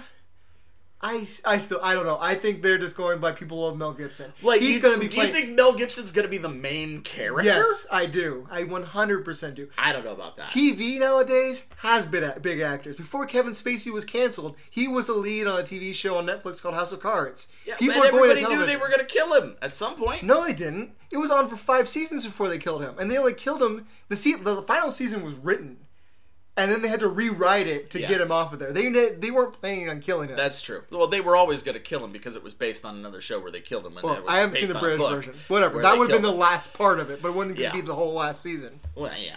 Anywho, I have faith in the people who who are running John Wick. I can't imagine that they're like, "Oh yeah, I'm so fucking happy that we have Mel Gibson." I think they are. I have no faith in people. Okay, we'll we'll we'll see how this one Okay. goes. We'll Yeah, see how this one uh, goes. hopefully you're right. hopefully I am. All right, I thought this was an. It was Although uh, to be frank, John Wick has been diminishing returns for me. oh, I actually Like like John Wick one, perfect, pitch perfect. John Wick two, I'm like, hmm, you're getting indulgent. John Wick three, I'm like, you can you can stop if you want. I agree with, with you on John Wick three. I did not like John Wick three. I thought two was better than one. It was, but I'll, I'll give you. I'll give you this. Okay, I had a bad experience watching John Wick one. Okay. I had a lady sitting behind me who was super annoying, and and I've only seen it once in theaters. Uh, and basically, you know, the whole a big thing in that movie is the dog. Yeah. And so this lady, went, whenever the dog was on screen, would go like, "Aww," so much so that it would stop when he was off the screen and come back when he was on the screen. So it'd be like, "Oh, oh, oh," like if it was cutting away from him in those, those swi- silences. God, how It does was- this happen to you? How, like, I don't understand that. I have never. Okay, that's not true. I have had one bad, like, a fellow, uh, like, moviegoer experience where I've been watching a film and, like, one other person in a cinema has, like, tried to ruin my experience. Do you know what I did? What? I got up and I moved to a different part of the theater. Yeah, but nowadays you have a assigned seating. Who gives a shit? Who's gonna stop you? When do you go see movies? I go usually opening weekend. You don't have good seats after that. I never go opening weekend, or when I do, I go opening weekend at like eleven thirty at night. I usually have a lot of people in the theater. I like my seat. I have a specific seat that I like to get. So I Where's want- your specific seat? I like to be on uh, like around E or F on the side so I can get go to the restroom, not not bug anybody. See, that's your problem. I like to sit. Okay, so you know how you got that. You know how you got that walk lane. Yeah. I like to sit right, right there. So here's the screen, right? Uh, and you got the the rows here, and then you got the rows here, the nosebleeds. Fuck those. And you got that walkway. I like to sit right there. That Too first close. one. No, it's perfect. Nah, I don't like it it. envelops you. It's like a big ass wave. Too much. You- that what? Why even go see cinema if you're not gonna get the whole experience? I get a, I get a great experience. I go all the fucking no, time, you get a fucking time. terrible experience. You're surrounded by people being like, Because people are fucking assholes. yeah. You know what I do? I have no one Most of- behind me. I thing. practically have no one in front of me because no one else wants to sit there. It's the perfect. I think I have a different. Th- I have, think I have a different thing than you do. I'm very hyper aware of my surroundings. So if there's I. even a little bit of noise, I will notice it and I will lock on it. I've had people rows back from me, pissing me the fuck off. Uh, it, it's just I, if someone's being making a noise in the theater, I will notice and I will be annoyed. But like I've had some bad. I had I got a screaming match with someone in a theater. I was like, it was a full theater. I was going to see the movie Crawl, which I know was not. Not worth it. That's that is that is a film not worth getting into a fight. It was a fun but stupid movie. But uh, but I was sitting down and the guy was just talking to his girlfriend or whatever the entire time. I was like, please be quiet. Kept on talking. Please be quiet. And then he's like, I'm not gonna be quiet. It's like.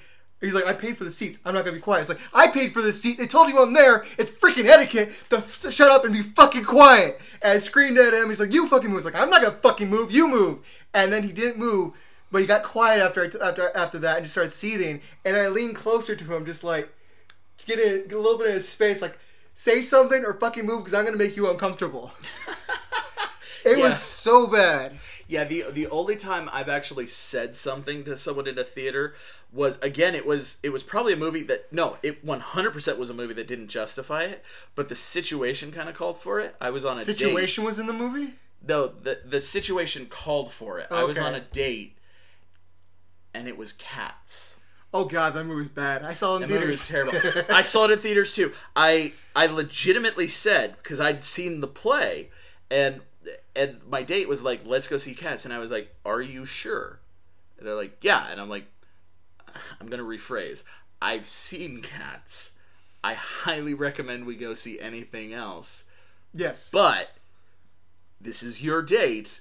We will see Cats if you want." And they're like, "Let's go see Cats," and I'm like, "Okay." I knew it was going to be bad going in. I saw it out of morbid curiosity. Yeah, it was so much worse. Yes. it was so much worse. It was so bad. like I'd seen the 1994 film stage adaptation, and that is atrocious. This was somehow worse. It was so creepy. It was so. It was so. Uh, it was so Sorry. bad. Continue Anywho, your story. So, so I'm watching, and I'm just trying to get through this experience. Like, and and she's not having a good time at No all. one's having a good time. No one's having a good time. I'm not getting laid. I'm not even getting a kiss. The date's over. I'm Yeah. never seeing this person No. again.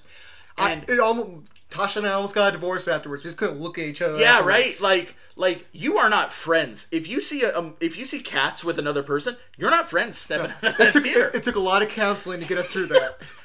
and and so like, but there's this dude who like won't shut the fuck up. He's like laughing, but he's not laughing. He's like laughing. You know what I mean? yeah, too much. and it, it doesn't bug me because I am the opposite of you. Like I do notice everything in a theater, mm-hmm. but I I'm like I'm trying to enjoy the movie. Can't. so I will get annoyed yeah. instantly. So so I'm like checking it, but she's she's like hyper focused on it. So she's like grabbing my hand and squeezing it every time he laughs, and I'm like, oh okay, this is becoming a thing. Mm-hmm. And so finally, I go.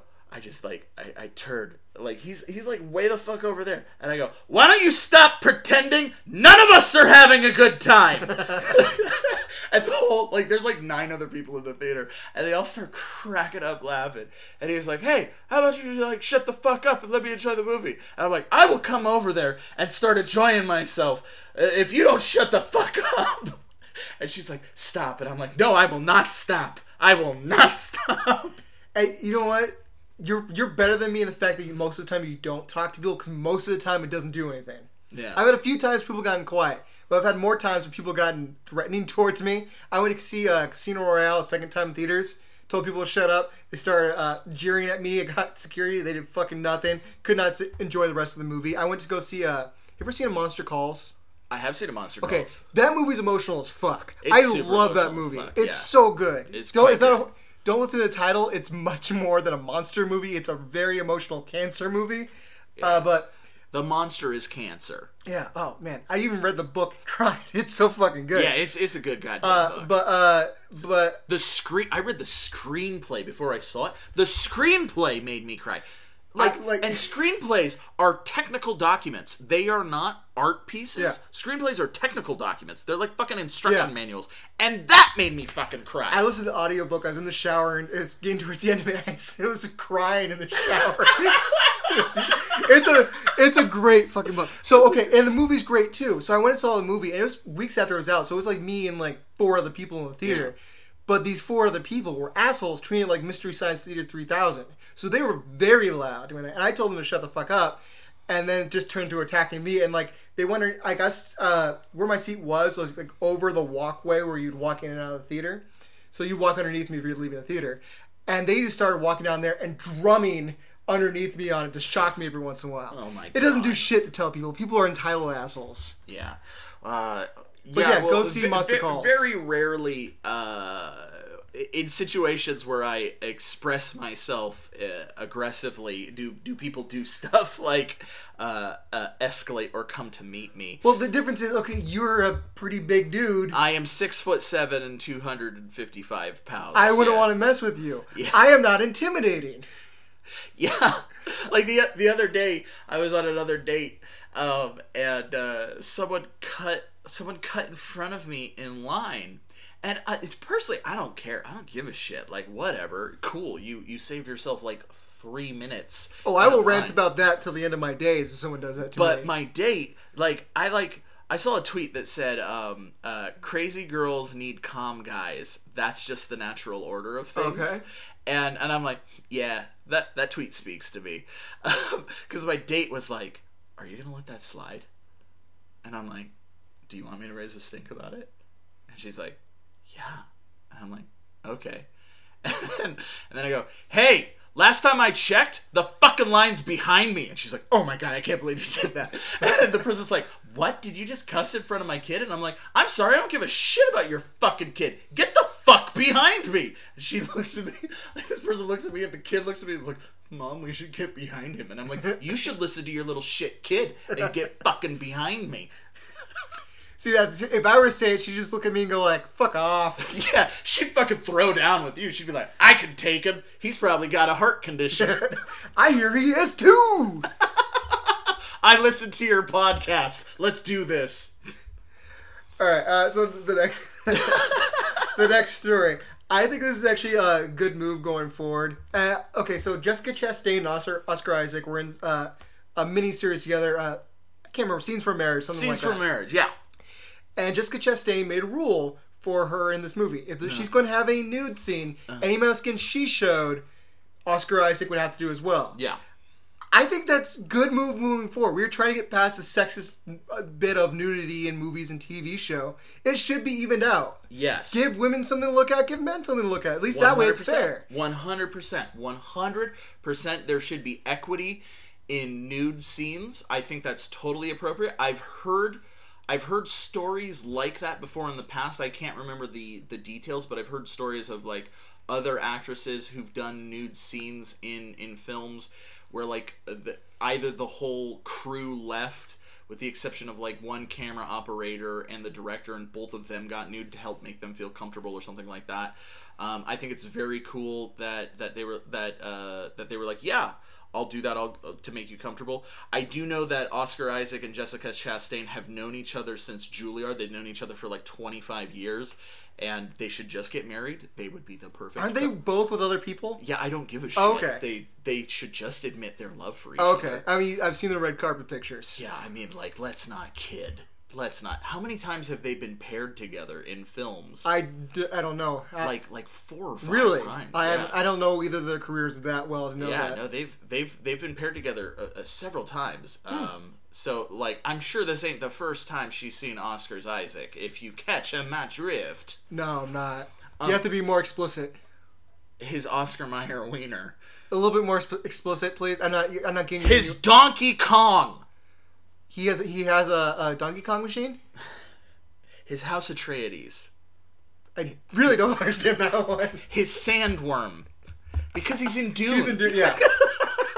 I read the book and I still don't remember that for a second. Uh, uh, also, uh, you want a fun little anecdote? sure. Okay, you know the song um, "A Thousand Miles," and I would run into the sky if you. Uh, Terry Terry Crews, he dances to it.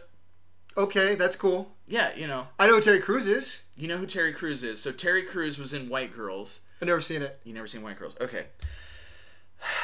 Cause you know I'd walk a thousand miles if I could just see you tonight. It's It- not ringing a bell to me at all. That's all right. It was a story. very popular alt song in 2006. Okay, I stopped listening to the radio in 2006. Yeah, I figured you would. But for our listeners, Okay. you are familiar with A Thousand Miles. It's a very popular song. Um, that was written by a young woman. Um, it was her one hit wonder. Um, and she never revealed who that song was about. Years later, she said she wrote it about a colleague of hers when she was at Juilliard. And they said, and she said it was from her same year. And that same year, they found out, oh, okay. And she said it was an actor from that same year. That same year that she was in Juilliard, the two, and they said uh, she'll never reveal who it was because they are now a famous actor. The two people graduated from that year who are now famous actors are Oscar Isaac and Jessica Chastain. Yeah, I figured that. And so when they asked her, they were like, "Yes, it's one of them," which is just awesome. Which Yeah. is just like an awesome thing. So every time I listen to that song, I'm like, "Which one is it? Is it both? What if it's both?" I, I know this is completely off topic, but I just remembered. Was she in a most violent year with him? I'm trying to think of other movies they did together. Yes. That's okay. yes. So I Most know two- Violent Year. I, I've seen. I know two things. Yeah, they were in a most Good violent movie. year together. That's that's probably the most prominent one that they were in together. Okay. So uh, next story we're gonna do, uh, going back to horror. Tell me if you're if you're running out of time here, and No, I'm I'll, good. shorten this up. Are you a fan of the Hellraiser series? Fuck yeah, that's my favorite horror franchise. Okay, cool. So they are rebooting Hellraiser. I might have done this last week. I don't know if I deleted my articles, but oh well, I'm going forward with it anyway because I think it's interesting. Mm-hmm. They're rebooting Hellraiser for a whole new generation. Pinhead is not going to be a man this time. Mm-hmm. Pinhead is going to be played by a woman. What's your thoughts on that? Uh, well, technically speaking, uh, Pinhead is going to be played by a trans woman. Oh, sorry, I didn't know that. No, it's quite all right. It's quite all right. Um, I love the I love the Hellraiser franchise so much that uh, like eight years ago I was like, I, Hellraiser needs to be rebooted. They need to redo it. And I was like, here's my twist. Here's my pitch. Here's my elevator pitch. Let's make Pinhead uh, androgynous. Let's have a female play Okay. Pinhead. Because in the book that uh, Hellraiser is based on, called The Hellbound Heart, um, the it's just called the Priest. Hell, uh, Pinhead Okay. is not given a name. Pinhead is just called the Priest. I, I think Pinhead was kind of dubbed that later. I don't even Yeah. think of the first movie they yeah, no, him they don't call they don't call him Pinhead until like the third film. Um, but the priest is described as being as being very effeminate. Like it has a very effeminate voice. It has feminine features. Oh, they went completely away from that because Pinhead's voice in the movie is super deep. so deep. Um, well, they like Clive Barker tried to play with androgyny. Mm-hmm. Like, um, if you look at at the time that uh, when Hellraiser came out, you know the the typical like horror monsters we're dealing with like Jason, we're dealing with like Mike Myers, we're dealing with like Freddy. Yeah. Who Freddy is smaller built, but he's hyper masculine. yes. Um, and so so Pinhead with his long black, you know, almost dress like cloak, his very sexualized, showing off like his chest in a very very like almost feminine way. Like he was playing with androgyny, but in Yes. a very safe '80s kind Yeah, of way. Yeah, for sure. Um, but in the book, it's very obvious that this is like hardcore S and M trans, non-binary stuff. So even even like eight years ago, I was like, uh and so like when I heard that, I was like, fuck, So yeah! this fits. Yeah, it totally fits. It, it's one hundred percent in line. I'm intrigued because I, I, I'll be honest, I do not like the Hellraiser. Or at least the first. I've only seen two movies in the series. I've seen the first one, some random one in the middle with Dean Winters. Uh, yeah, yeah, that's the fourth one. Okay, so I've seen one and four. Uh, I don't really like that series, but I think the concept is interesting, and I think maybe updating it now might make it better. Yeah, uh, I I am a fan. I am also a fan of the concept. Like I'm a fan of the of the novel, The Hellbound Heart. Um, I'm a huge fan of the first one. I think the first one is a fantastic haunted house story, a fantastic vampire story, a fantastic possession story, and then a fantastic serial killer story. Um, the rest of them are all dog shit. So if Every I think success- if I think the first one's bad, I really wouldn't like the other You, you ones. do not watch the other ones. like I, I'm telling everyone on the planet, do not watch Hellraisers two through six. Do I not heard. do I heard he gets more punny as time goes on. He kind of Yeah. becomes a more of a Freddy Krueger like guy. Hellraiser 3 is an enjoyable camp experience. Like it buys the camp hat that all horror films do at some point. So if you like like it, it gives up on the original premise and just becomes like a fun it, it goes full Nightmare on Elm Street like Dream Warrior at that Oh, okay, point. I love Dream Warrior. That's a terrible, Um, great movie. Yeah, it's it, so it's a lot of fun. Like it it gives up on any pretense of being anything but like insane. Uh, so the third one, the third one is somewhat redeemable, But if you're gonna do that, like, don't bother watching the first one. Just watch the third one. Gotcha. Like, uh, like go in that direction. But uh, yeah, I'm a, I'm a huge fan of the first one.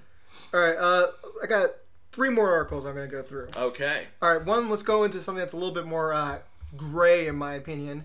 Uh, so, do you know Ruby Roses? I do. Yeah. Okay, she. For those of you who don't know, she was big on Orange Is the New Black, is where I first noticed her, and then she got much more well known when she got the lead role in the Batwoman CW series, which I will 100 percent admit never seen an episode of. But I don't watch any of those CW shows. Nothing against her. So, she quit after the first season was done. Yeah. And she made. She said that uh, quit. She quit in quotes. I put in quotes. Yeah, I had to explain that because no one knows what quotes are, and you do it on a podcast. Yeah. Uh, and then uh, some stuff has come out, uh, accusations against her uh, that she wanted to defend herself against recently, and has thrown out stuff saying that uh, there was sexual harassment on the set from other actors, from other crew. It was a dangerous set to be on, and that's the reason why she left. She got injured and had to go back way too early to continue doing stuff because they rushed her. Says she should have been gone for about three months. She was gone for ten days, and just threw out all these accusations against them. Now here's the thing: when I hear that, I want to believe her mm-hmm. because fucked up situations and actresses get treated horribly on Yeah. set. It is so fucked up before anything else was said that you see people in the uh, in in the comments because they didn't think she was a good actress. Again, like we talked about earlier, just attack her character and attack her person. Yeah. That being said, I've been hearing for not just the people accused, but cast and crew. Yeah. A whole bunch of people that are working on there, people who aren't famous, just people happen to work on there. They are saying that the opposite was was true. At first, it was just WB executives. I was like, well, they already Yeah, look bad yeah. because of they, Ray Fisher. they have a fiduciary obligation to come out yeah. against the allegation. And they already have a bad thing with like Ray Fisher on the Justice League set. WB Yeah. does not have a good track track record. No, I do not believe not, them. They're not looking good right now. But so many people have come forward and defended the set of, of Batwoman against Ruby Rose and said she was unprofessional on set. She treated people horribly on set, Yeah. and that she is changing history here. That I don't know how to feel about this. Yeah, yeah, yeah. No, I, I, I've been following this one. Not, not. So like the Berlanti verse is is it's kind of weird. Like I liked it for a while. Like I liked Arrow and I liked Flash, but then I was like, "Eh, guys, guys like stop, stop, quit while you're ahead. They're just basically doing like AMC. Every new show is now a Walking Dead show. yeah, it's like it's like guys, stop. Um, but I was like, I was intrigued by Batwoman. I watched it a little bit, and I was like, all right, this this isn't my cup of tea, uh, which is saying a lot because I really like Batman. Um, uh, and uh, I liked Ruby Rose in um, Triple X Three. Remember Triple X Three? Didn't see it. I oh, it's good. Here's my thing with just go off the topic on this. So I saw the first Triple X in theaters, and when I saw it in theaters, it was my favorite movie of all time. And then I got home, bought it when it came out on DVD. Between theaters and DVD, my taste changed. and I was like, "Oh my god, this is a piece of crap!" But I still own that piece of crap to this day. You would probably really appreciate the third. I one. don't think I can watch it. I do not like Vin Diesel. I cannot stand Vin Diesel. I think you would really appreciate. It's I the don't- return of Xander Cage. I know because the the second one is Ice Cube for some reason, Yeah, because Xander Cage gets blown up. except for he didn't. Yeah, I know. This is- this that's the thing. this is he when- doesn't, but then he does, but then he doesn't. This is when Vin Diesel had an ego. It's like I'm not doing any sequels, and now all he's like, "Oh, bring back Riddick, bring back Fast and Furious, bring back Triple Oh, they're bringing back another Riddick. I know. There's another. Um, I The- will, I will watch all the Riddicks. The- Every Riddick. I like Pitch Black, but the third Riddick movie, uh, You mean Pitch Black too? yeah, I think that's what it's called, uh, was so bad. It's the closest I've ever come to walking out of a movie in the middle of it. I hated that movie. Sorry, we It got gets so much better on the second half. no, Uh, it didn't. But anyways, we were talking about Ruby Rose. so yeah, so so uh, yeah, Ruby Rose uh, dropped out. You know, she she left, and I was like, oh, she was fired. Yeah, and you know it was like oh okay it was it was like an under the it was under the table thing. You, you work in the industry long enough you know when someone leaves a production after season one because she'd already worked um, on uh, superwoman a little bit to establish her batwoman Yes. role. She'd already been in the crossover series the infinite earth stuff. So like she was in it to win it. She was Yeah. committed. So something went really fucking wrong in season one. Um, and uh, you know the parted ways And but The fact all that of they the, were willing to let her go when she was the lead on the TV show. and yeah, that means something went really fucking wrong. But the fact that they didn't make a big deal about it, the fact that it was fucking quiet, and the fact that they put all of the attention on the new Batwoman was like, okay, cool. Whatever happened, nobody wants to talk about it, and that's that's how you handle that shit. That's very professional in the business. That's how it's done. And then like everything was quiet, and it's been like two years, right? Yeah, something like that. And then it comes out that it's like, oh, Ruby Rose was complaining that the costume was was making her allergic. Like she was having an allergic reaction to the costume. And I'm like, oh, that's weird. That makes sense. Yeah, I figured when I got to that point, I thought, okay, she just wasn't doing well in the role. Physically, it was hurting her to do that role, and they came to an amicable decision to part Yeah, ways. and and then and then she and then she was in an interview said it wasn't just that the costume was causing an allergic reaction. She also said that she injured herself and that the producers kind of like pressured her into coming back too early, and that kind of set off the shit storm. yeah, where then people were like, "Nah, that's not what happened," and then she was like, "Oh, by the way." Uh, my co my co-star was super fucking sexist to not just me but like a ton of other people like sexually harassed people. Um, the producers were dog shit like uh, everyone on the crew was like really mean and so like she went way over the line.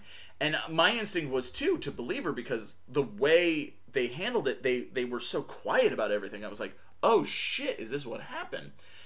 And yeah, like the Berlanti, uh, Warner Brothers, they all came out and like even the actor was like, "That shit didn't happen." Yeah. I'm like, "Well, yeah, that's par for the course. Of course you'd say that." But like, if you're in the industry, you know when the crew comes in, that's when shit gets yeah, real. that Because- changed my whole opinion. because the thing. crew is a neutral party. They they have no stake in the game. Yeah. They get paid either way. So you got to really piss off the crew for them to pick a camp. And the fact that they were like, "Yeah, Ruby Rose, she's a fucking tyrant." yeah, Then I'm like, "Oh shit. That's the end of her career."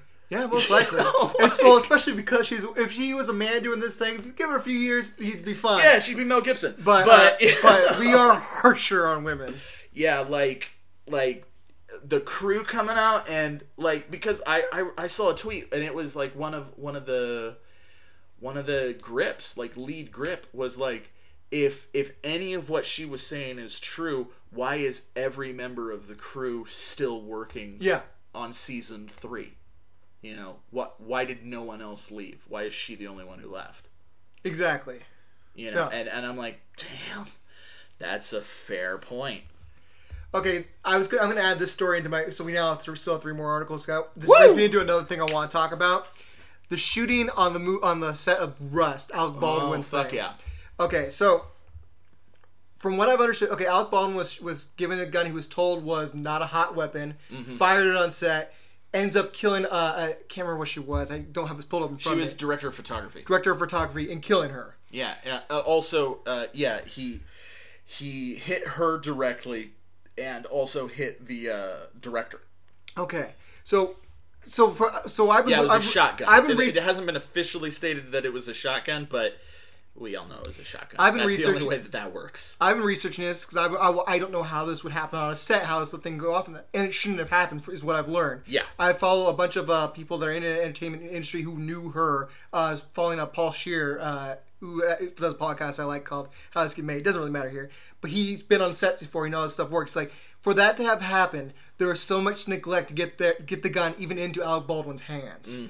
They they're, they're supposed to never point at any, a gun at anybody on set, even if it's supposed to be not a hot gun. They are supposed to uh, check to make sure, fire it off at nothing before they use it to make sure that no one ever again is firing a gun at anybody.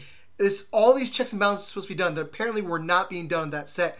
Three, I think no, not three people. Six people had already walked out on that set earlier that day because they were not following safety protocols. Yeah, this was the third third time. This was the third incident. Actually, no. that day. There were three times that this had happened before. Four times when yeah, this was hit. the fourth. Yeah, this was the fourth incident that day. Yeah, You do not cut corners when it comes to safety in Hollywood. That's it is so stupid for our entertainment. People die. It's not the first time it's happened. Well, I mean- it's not going to be the last time. I mean, like, like it's it, it it's somewhat valorous to claim that it was for our entertainment. It wasn't. It was because they were scared shitless of the IATSE fucking strike. Yeah. That's what it was. So they're rushing. yeah, they were rushing. They were cutting corners. Um, you know, this was a micro budget film. Uh, Alec was Alec was funding it himself. They, uh, from what I understand, they were already because of the IATSE shit. They were already um, way over schedule, way over budget, pushing themselves way too hard. They were having people quitting left and right. Um, so they clearly didn't have the appropriate people. They had non-union people, so they, they were they were up shit's creek. They didn't know their And- ass from their elbow, and they they clearly the negligence. Like I know a lot of people are blaming Alec Baldwin. It's not his fault. I don't. Know. I think. mean, like on it's some level, Up. on some level, as a producer, it is Yes. his fault because he hired all of the people.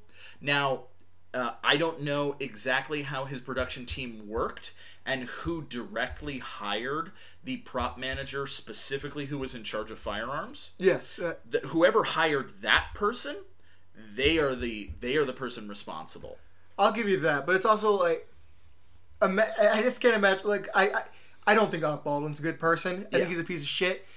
But I think that's a de- one thing to go like I think he's a piece of shit, and then I know the bigger tragedy is that this woman died. Yeah, But yeah. imagine if you accidentally murdered somebody. Oh yeah, from from all the accounts, doesn't deserve all that. of the accounts. The police accounts said Alec Baldwin was was a complete fucking wreck. He was he was crying. He was like he was he was a fucking emotional wreck because he just fucking killed. He shot Yeah. a woman with a it's fucking so shotgun. it's so horrible, and people are like going, uh, "Well, we need new rules on sets in order to solve this problem, so it doesn't happen no, again." No, we just need to But- enforce the rules we already That's- fucking have. I was just gonna say, James Gunn said that's the reason why it happened. We have rules in place. If they are not followed, no amount of new rules are going to change Yeah. that.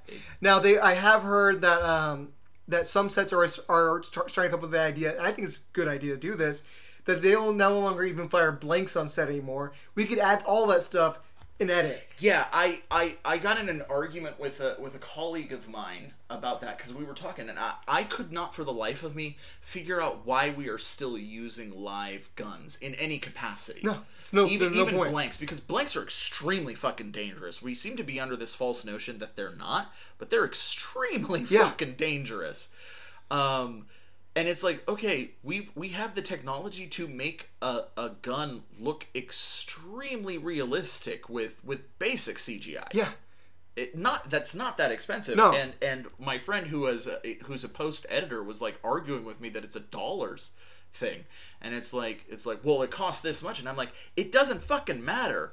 I, i'm sure if you do dollars to donuts the amount of prep work the amount of insurance the amount of the amount of liability and the fact that you're literally taking someone's life into your hands Yeah. the the cost is negotiable it's so much more safe, and it's, not, it's in this day and age, it's dumb not to do it any other way. Yeah, it's not 2006 where you're like, oh yeah, that's that's clearly a CGI gun. Like it's it, it doesn't make any fucking sense. That's what I hope comes out of this. I hope that we just stop using practical guns. Yeah. Like it makes no goddamn sense. No, it does not. All right. Like, we shouldn't have Brandon Lee's. We shouldn't have. We shouldn't have that. That poor woman. Like, I feel so bad for her family. I feel so bad for the director um, and his injury. You know, I I don't know how extensive it was. I know he was in the hospital for three days, so it was pretty fucking extensive. I feel so bad for Alec Baldwin. I feel bad for everyone who witnessed that. Can Yeah. you imagine? No, it's horrifying. It's horrifying. You never expect to show up to work and have someone accidentally get killed. Yeah. Uh, but it's all negligence, and it, it could have Yeah. been prevented. That's the thing that's really frustrating about it. And and it was just because everyone was scared about bullshit that didn't even fucking matter. Exactly. Didn't even matter. So what if there was a strike? Your production would have been slowed for a couple of weeks. Who gives a fuck? Exactly. This is, it wasn't worth her life. All right, let's move on to something a little bit lighter. I have Yeah. two more articles I want to talk about. Uh, I'll say the lightest one for last. Uh, the first one is so they're going to make a movie about Ozzy Osbourne and Sharon Osbourne's love story. I mean, they do have a pretty good love story.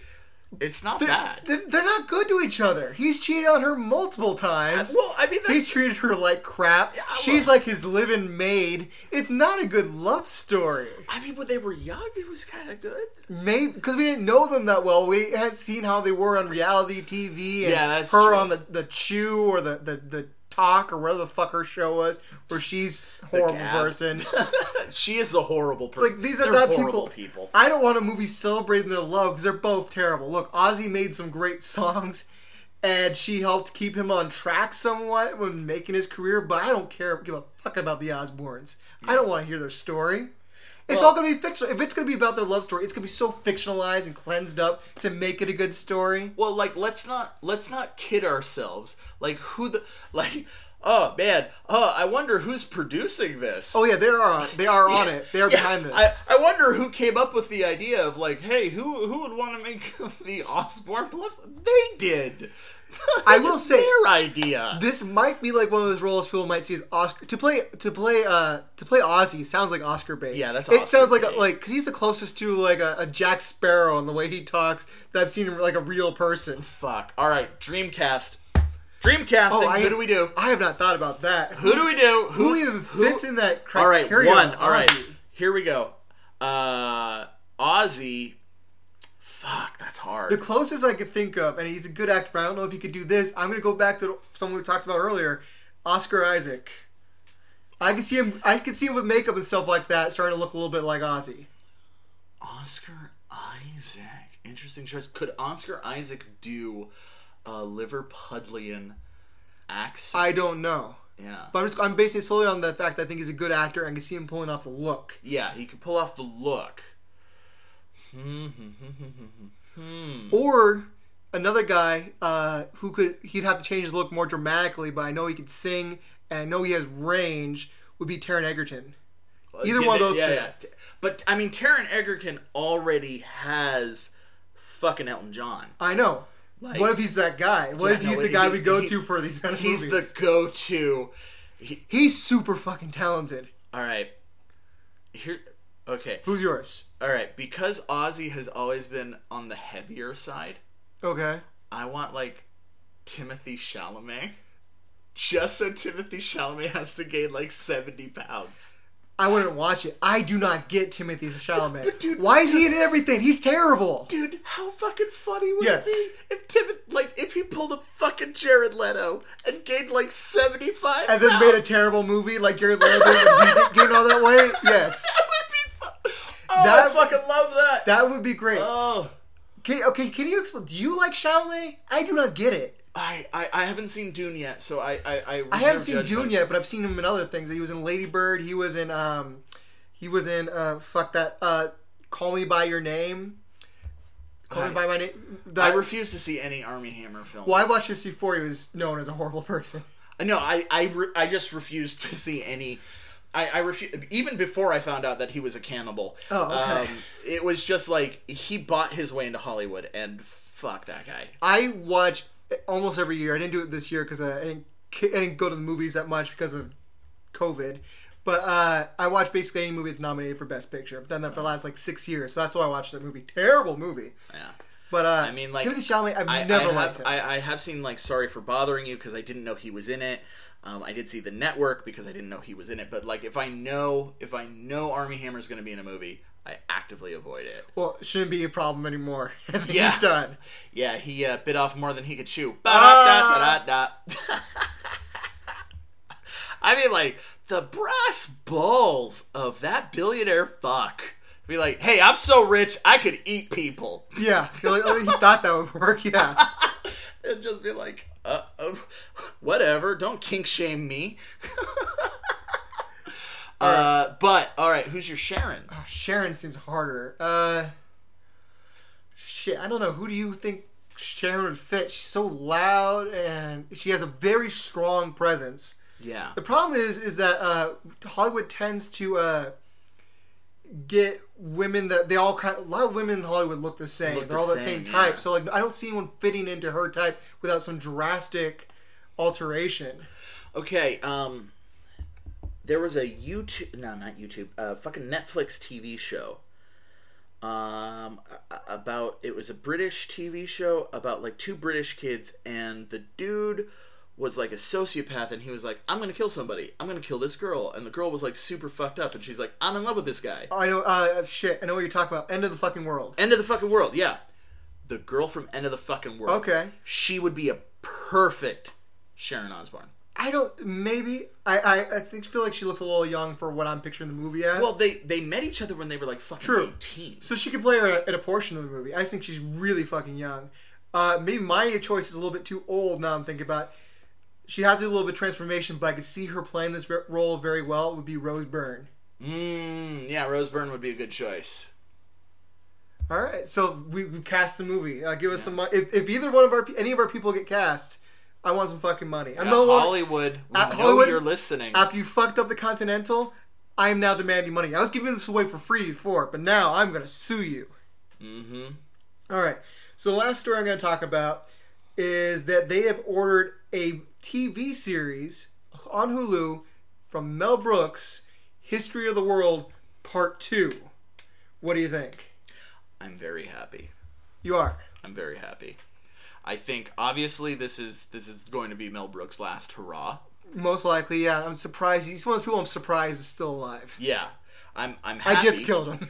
You did. It's like Mel Brooks announced dead, killed by Carl Etner.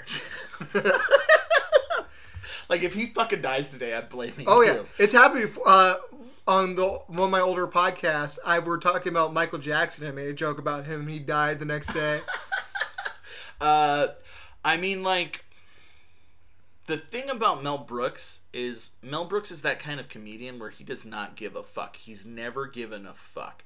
You know, people always make that terrible Facebook joke of like, "Oh, you couldn't make uh, Blazing, Saddles. Saddles. today," and it's like, "Fuck you." Mel Brooks could if he wanted to. I don't see what's wrong with Blazing Saddles. I- Nothing's wrong with Blazing Saddles. It is it is all about making fun of people that think the way they're taking on. Yeah. It is a, a, movie that that's brave, but I don't think there's anything fucked up about it. Yeah, no, it it's a fundamental misunderstanding of how comedy works. It's it's uh, humorless people make that comment. And, By the way, Blazing Saddles is my favorite Mel Brooks. uh, it's the best Mel Brooks film, hands down, easy peasy. Like I know everyone's like Young Frankenstein. Young Frankenstein's good. it's a great movie, but, But uh, Blazing, Blazing Saddles, Saddles. is way more laugh out loud funny. laugh out loud funny. It's it's better. It's better performances. It's a better script. It's better cinematography. It's a better satire. Yeah. uh, it's it's categorically better. Um, I, I'm I'm disappointed we never got to see a a, a, a, a musical stage play adaptation of that because that would have been like Yeah. bonkers. It would. I don't think that. I don't think that would work. yeah, no, it could have like especially like post Hamilton. I think Mel Maybe. Brooks would have like if Maybe. if Mel Brooks would have been like five years younger, I think he would have had just enough piss and vinegar to be like, "Fuck this Lin Manuel Miranda for thinking he's hot shit." Yeah. I'm doing blazing fucking saddles. I will say though, I love the producers musical. I even saw it on Broadway with Matthew Broderick and Nathan Lane. Uh, I listened to the soundtrack of Young Frankenstein. It wasn't as as Nah, impressed. Young Young Frankenstein is not as good. I saw I saw it when I was at the Pantages with uh with uh, Jason Alexander and Martin Short. Oh, okay. and that was an amazing fucking. Oh, I'm production. sure. Oh my god, I used to hate Martin Short, and now I can't figure out why. I love Martin Short now. yeah, he's fantastic. Have you have you watched um Only Murders in the Building? I am two episodes behind. oh, it's fantastic, isn't it? Oh, it's great. Yeah. I love. I love Steve Martin's back again because Steve Martin hasn't made anything good in a long time, but man, time. it's just so good. Uh, when he's back, he's back. Uh, uh, speaking of uh, old comedians who get it, um, that's why I have no problem that like uh, History of the World Part Two is gonna work because Mel Brooks has the teeth. He gets it. He's not afraid. He's not one of those guys. You know, he's never said shit about cancel culture. He No, he never has said not. shit. You know, 20 years ago, he didn't say shit about PC culture. Yeah. 40 years ago, he didn't say shit about whatever the version of what they were of what it was then. Like he's never he, he's never fucking worried about that. No. He's- because he's always known the line moves and you move with Yes. it. You know? Um, and so like I can't wait to see what the history of the world part 2 looks like. I'm going to watch it. Mel Brooks is weird for me. I either love it or I fucking hate it. I do not like History of the World Part 1. I do not think it's a funny film. So I will watch History of the World Part 2, but I do not have great expectations. Almost anything where Mel Brooks was a major character in it, do not like. You see, that's why I think History of the World Part 2 is going to be good because he can't be a main character. Maybe. He's too goddamn old. He's very fucking old. he like physically can't be the main character because i'll concede that point to you whenever he is the main character it's usually the weaker stuff Yeah. like like history of the world part one is weaker because it's like man this would be a lot better if gene wilder was the main Yes. character like the french revolution stuff is very funny with him as the lead you know is like it's good to be king but like all of the other stuff it's like this would be a lot better if it was other people Like I- you really but- should have shared the role. Uh, But even the, sometimes when he like, I don't like Spaceballs either. Uh, the I, I'll tell you, uh, there's only like a couple that I really like. I love Young Frankenstein. I love Blazing Saddles. I love Producers. uh-huh. Besides that, I'm kind of out. You don't like like silent pictures? I have not seen Silent Pictures. I've seen um, fuck the the Hitchcock one. Wasn't that big of a fan of that one. Mm-hmm. Uh, I've seen a bunch of other ones. I can't remember, but Dracula Dead and Loving It? okay, I love that as a kid, but I haven't watched it because I heard such bad things about it. Okay. So I'm afraid to go back. Robin Hood. Hate that movie. Only there's only one moment I like. Makes me laugh out loud every time. Ladies and gentlemen, lend me your ears, and they throw their ears on stage. that is a great a- gag. a great but gag. other than that, I don't like Yeah, that, that movie. movie that movie's why I got into comedy. I remember watching that as a little kid being like that that we could do that? I could be a clown? I only like Cary Elwes in one movie, and that's Princess Bride. Other than that, I don't really like him. See, I only like him in one movie and it's uh, Liar Liar. He is in that. He's good in that. He fits that role. But not, I'm not a fan of him in that movie. Oh, but he, did a good job when he that. does the claw and you're like, you can't fucking do that. oh yeah. You can't do that. That's not your thing. I remember. Uh, so I think I told this on this story on the podcast before, but I'm gonna tell it again anyway because I think it's fucking stupid. So I loved that was my favorite movie for a long time, Liar Liar. Jim Carrey's the whole reason I even wanted to be a comedian. Uh, and so I watched the movie like crazy, but I didn't understand all the lines. so uh, there's a point in the, around the end of the movie, he's talking to Jennifer Tilly. I think it's Jennifer Tilly. Yeah, it's Jennifer Tilly, yeah. and he's uh, he found a way to get past how to how to win the case in a, in a indirect way that he's trying to do. And he's going through her driver's license, and he asks her her weight. She says her weight. He goes, "Yeah, in your bra," referring to the fact that she has huge huge boobs, and she's obviously lying. I didn't get what that meant. So I used that as a term, just somehow that meant that you're lying. So I used that all the fucking time as a little kid. to whenever someone was lying, you would Yeah, go, yeah, in, your, bra. Just imagine a little kid doing that. God damn it. Uh, I really want this iteration of your podcast to become super successful so that you can have a shirt that you sell online that says "Yeah" in your bra. Oh, because sure- that would be great merch. I'm sure that's going to happen. I or- want that to happen. There are some episodes where there are like 28 people have listened to it. So, oh, wow. yeah, no, we're, we're We're getting getting, there. we're getting there. Oh, yeah. folks. Any day now, there. I'm going to get some sponsors. it can happen. It will happen. Cause I, I that's that's so fucking great. I love that. I love just the idea. it's so great. All right. all right. Uh, first, first, so uh, that's all the entertainment news we're going to go into All today. the entertainment news we have for today. Uh, but to finish this off, last week, uh, not last week, last episode, my wife and I went through No Time to Die. And if you haven't seen the movie yet, you might want to turn this off. So we're going to be talking about what we think the future of the franchise should be.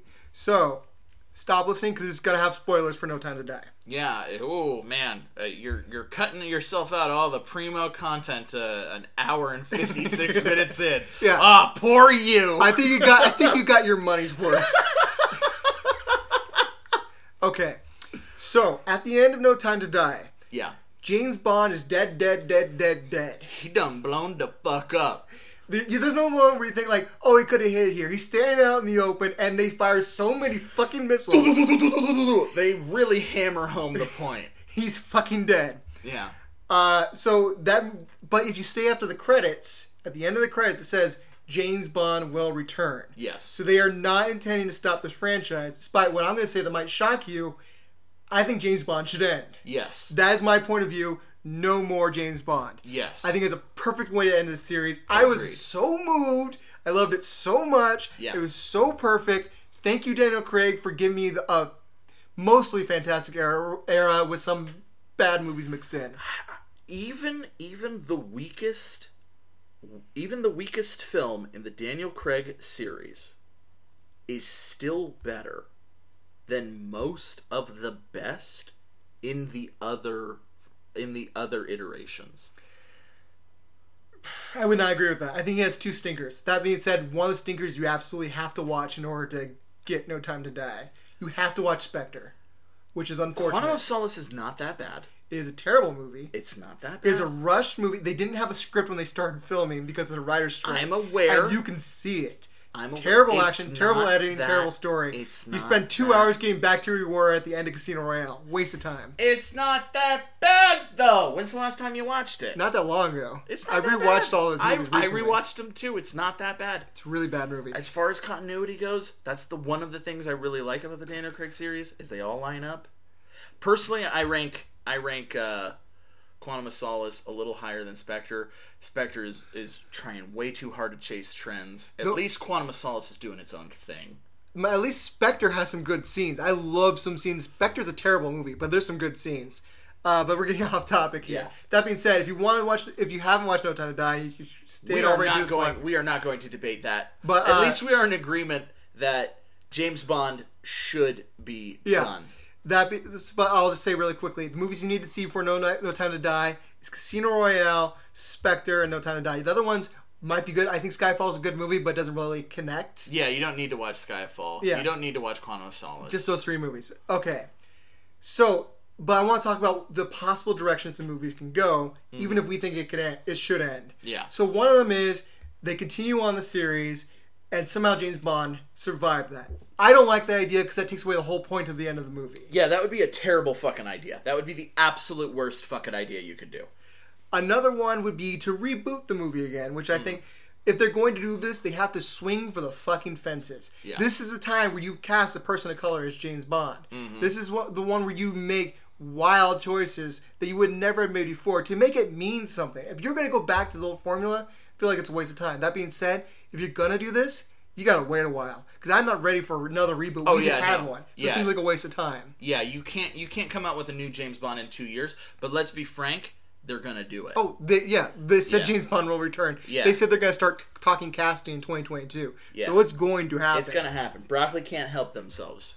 So is there any option where you think, at all think this is a good idea for this to continue? They did such a good ending. It capped it off. No, I don't. Uh, like one, when your director of the final film says of the of like one of the first films, yeah, it's super problematic. The whole franchise probably is super problematic. Oh yeah. With like the star of the series is like, nah, you know, I don't, I don't, I don't think like people of color and women should like have this role because they're like better roles. Like we should just write better roles for people. It's like read the room guys james bond is a figure of the past it is it is Yeah. a male fantasy that exists in the past It and look, it's my favorite franchise. I love it to death. But they did it. They told the story. It's done. There's no. If you go back to the old style of movies, you reboot it and you start making like Pierce Brosnan like films or Mm-hmm. anything like that, it's gonna seem to pale pale in comparison to Yeah. the Daniel Craig era.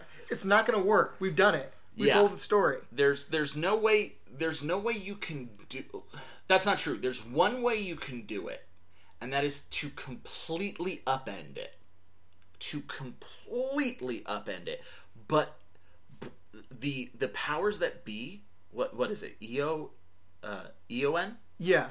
EON will not allow that to happen because they've never allowed that to happen. Uh, that's the only way you could successfully do it at this point because because the Daniel Craig uh, series was the perfect distillation of everything that makes James Bond great. It was an homage, it was a cheeky little parody at times, but it was always a loving um, a loving distillation of what makes James Bond Yeah. great. It, and it was, I always thought, even before they killed off James Bond, it would be hard to cast after this because James Bond before Daniel Craig was basically a blank vessel. Yeah. there was not much to him. You never learned about his past. He wasn't a person. He was Yeah. never developed. This is the first one with character development, which makes it hard to change him over. There is another theory that people could use to tur- pull this forward. Now, this one, a lot of people always use the theory that James Bond is a code name. Mm-hmm. Now, that would not make sense in the Daniel Craig era Yeah, because that does not work with Daniel Craig at all. it's established he grew up as James Bond, or else why the fuck would uh, would Blofeld, who knew him as a child, still call him James Bond? He'd call him by his real fucking name. Yeah, yeah. So- Sky, Skyfall Estate is clearly the Bond Estate. Yeah, it's clearly the Bond estate. There's no way that that's a code name. Now they could continue series with that being a code name, but again, that doesn't make Yeah, sense. Why me. would you like that? Is antithetical to spy work. Yes. You know why? Why would your spy have the code name? Now, I would not be upset with them continuing the universe without James Bond. If they just keep uh, the next series maybe continue, follows. Uh, I can't remember. I think her name was Naomi. The Mm-hmm. Yeah, new her name was 007. Naomi. They followed her. I would be. I would have no problem with following Ana de Armas's character, who was Yeah, the highlight of that movie. She was Oh so much God. fun. It's the it's the most fun sequence in the movie because that movie's dark Yeah. and not a lot of fun, but that sequence is so much fun. I would So not mind fun. following her. I would not mind following did- MG, uh, just M's office and all the different agents go in there. But James Bond, the whole concept of James Bond is dead. But they did not say that. They did not say 007 I know. will return. They said James Bond. specifically said James Bond I know, will return. and that's why they're gonna fuck up. That's why they're going to fuck up. That up. being said, I'm gonna go. I've seen all the Roger Moore films. I could watch what they make after this. Well, because the Roger Moore films are, are terrible. I know. fantastic. Well, except for three. of them. He has three good movies. Yeah, I'll He give him has that. three amazing films Yes. and several mediocre films that Despite are still him. enjoyable. Despite Roger Moore, they made some good movies. Roger Moore is not the weakest part of those movies. Oh yes, he is. How dare you, sir? He's pretty damn bad, and the writing doesn't help. But even in his good movies, he's bad in them. I will say this. Roger Moore is the only James Bond to successfully kill Ernst Blofeld. Yeah, that's because it was done out of spite. It doesn't matter why it was done. He's the only one to do it. Yes, he did it in a in his movie for your in the beginning for your eyes only. They didn't have the rights to the name. You just know it's him because he's petting a cat and has a bald head. Does he kill him? Yes. In a short sequence at the beginning of the movie that does not matter to the rest of the film. Does he come back in any subsequent films? No. Ergo, he successfully kills him. It doesn't matter. It, That makes him the best James Bond. that does not make his performance in there wasn't that good. It so it doesn't matter if it's what he. It doesn't matter what the character does. It matters what the performance was. The Does he look good in a tux? No. Does he sleep with women? He's Grandpa Does he go? Bond. He's, does he go on cheeky adventures? Does he, He- have wacky gadgets? Does he successfully kill Ernst Blofeld? He The was best Bond. He was too fucking old in his first movie. Even even Daniel Craig can't successfully kill Ernst Blofeld, and he was in a fucking box. And he was in a fucking box. didn't he accidentally kill him? Yeah, he accidentally killed him. There he did it. No, he didn't kill him. Someone else killed him. Through Lucifer Satan, Yeah, the look. most the most on the nose name ever, Yeah. killed him. It's a little bit much. In, in, in a universe of on the nose evil names, Lucifer Satan definitely Well, takes the cake. to be fair, most of the on the nose names were for more for the women. yeah. I, I don't think you get more on the nose than Pussy Galore. Oh my god. The fact that okay, that book I think was made before From Russia with Love, but From Russia with Love is one that made James Bond a household name because Yeah. Kennedy read it, and everyone because Kennedy read it, everyone got really into James Bond. Mm-hmm. So the fact that a, the president read a book in a series that takes place after a book in a series had Pussy Galore as the main character's name is fucking insane to me. Ian Fleming would be rolling in his grave. There were no sexy puns in No Time to Die. Where's the names? Naomi's not a sexy name. I, I will say, like, no time to. Like, it's very interesting. I was thinking about this. Uh, the Daniel Craig s- series is a surprisingly sexless James Bond Yeah. series. Like, like that's a very interesting thing. Well, I think he chose it that way. It, it to be for each movie gets a little bit more that way. The the more he develops as a character, the less sex he has. Besides Quantum of Solace, which has no sex. Oh no, that's one sex scene. It has, it has, uh, yeah. he sleeps sleeps with Strawberry Fields. Field- Fields. But the first one, he sleeps with multiple women. No, Yes, he does. He sleeps with the guy, the the guy's uh, wife. She no, gets killed. he doesn't sleep. Yes, he does. No, he specifically goes out of his way to state that he's not going to sleep with her. Remember, he orders caviar and champagne. I thought they already slept with each other before that. No, they didn't sleep with each other. Uh, They I'm gonna, didn't sleep. I'm with gonna each disagree. Other. Okay. No, because she's like, she's like, are we gonna sleep? And he's like, no, I have a plane to catch. And then he goes kills her husband. He doesn't sleep with her at all. He he doesn't sleep. The only woman he sleeps with in that movie is Vespa. Vesper. Vesper, sorry. We can both correct each other on that movie now. Okay, we're even. Oh yes, we're even. And then he only sleeps with Strawberry Fields in the second. And then in uh, the third one is Skyfall, and he doesn't sleep with. No, he sleeps with the uh, He sleeps with. The, he has a very rapey shower scene. very rapey shower scene with with that chick who gets shot in the head. Like the next scene. in the next scene. Um, and then in uh, Spectre, he sleeps with. I barely remember that movie because I don't. I know. I don't think he sleeps with Madeleine in that movie. I don't. You know he does afterwards because yeah, obviously. Yeah. because he has a kid. Yeah. Um, I don't think he sleeps with anybody in Spectre. I don't remember. What about Dave Bautista? There might have been. There seemed like Yeah, yeah, there was definitely chemistry between uh, Minx and uh, him. His name was Minx. Something like that. Yeah, yeah, his name was Minx. That's a terrible name. I don't know why they didn't just make him Jaws. Like that makes no goddamn sense. It would have been good, yeah. It would have been great if they just made him Jaws. Jaws or Oddjob, something like that. Just Something like that. Yeah. Just give him metal. You don't have to have him try and bite. Just give him a metal teeth. Anywho, and then yeah, and then in this one, he didn't sleep with anybody either. he slept with Madeleine. That's Oh, it. He he almost sleeps with uh with um fucking the chick from the Matrix. chick from the Matrix. Yeah, the the Italian I don't know who you're talking about. inspector. Oh, Inspector. I like I said, I barely remember Spectre. Monica it's not a good movie. Bocelli. Bellucci. Yeah. Yeah, she he doesn't sleep with her. No, he almost sleeps with her, but he doesn't. Oh, okay. I think she gets killed, something like that. I don't know. No, she doesn't get killed. He just he like. I gotta rewatch. I could have sworn he slept with her, but I don't remember. no. it doesn't he, fucking he matter. sleeps with like two women, two three women, entire franchise. That's fine.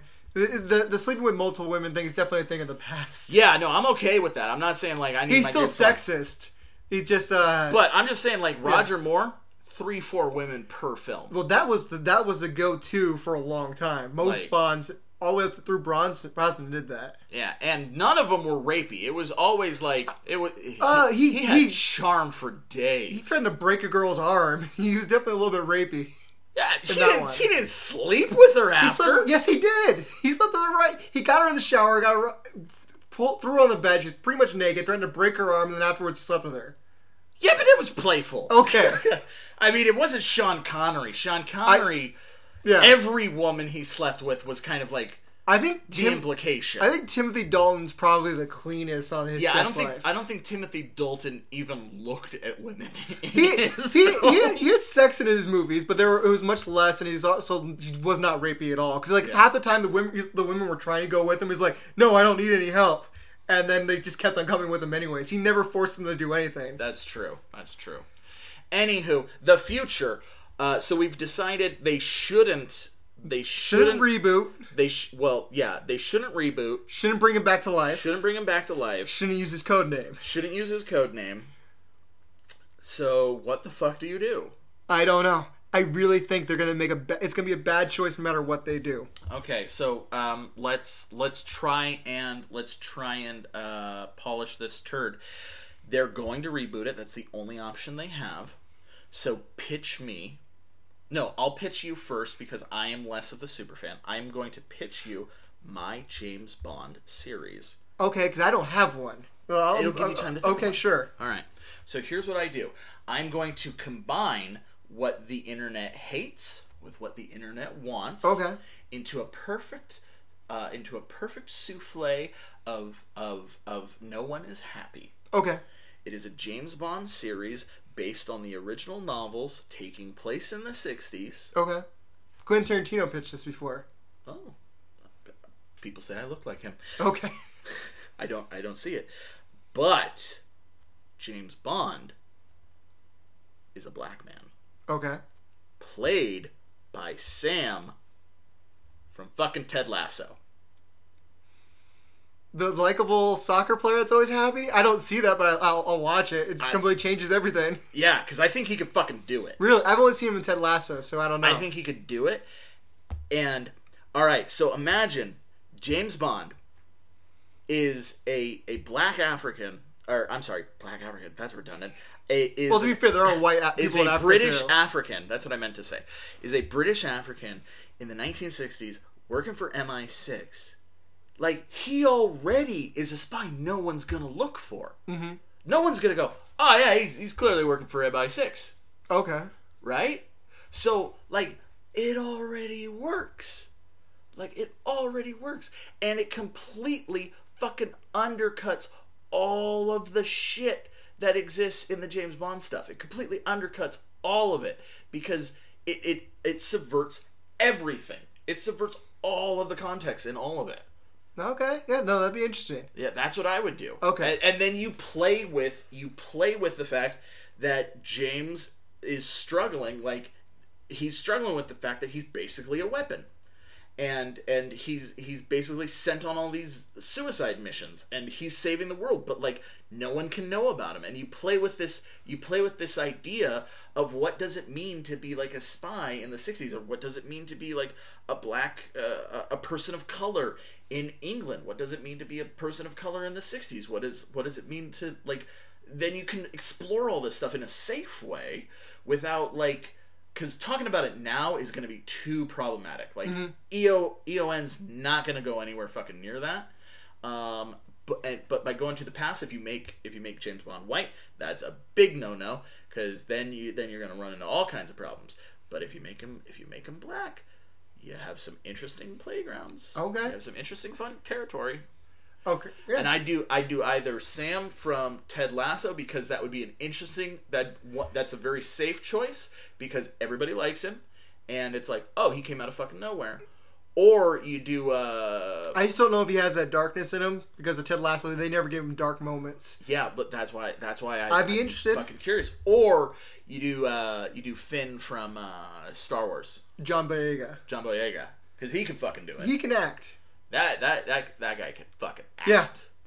Okay, I have I have my, my pitch. okay So we go back to the old franchise. We go back pre pre Cray, Brosnan, or you know all that connect co- connected universe. Mm-hmm. Jump forward in time.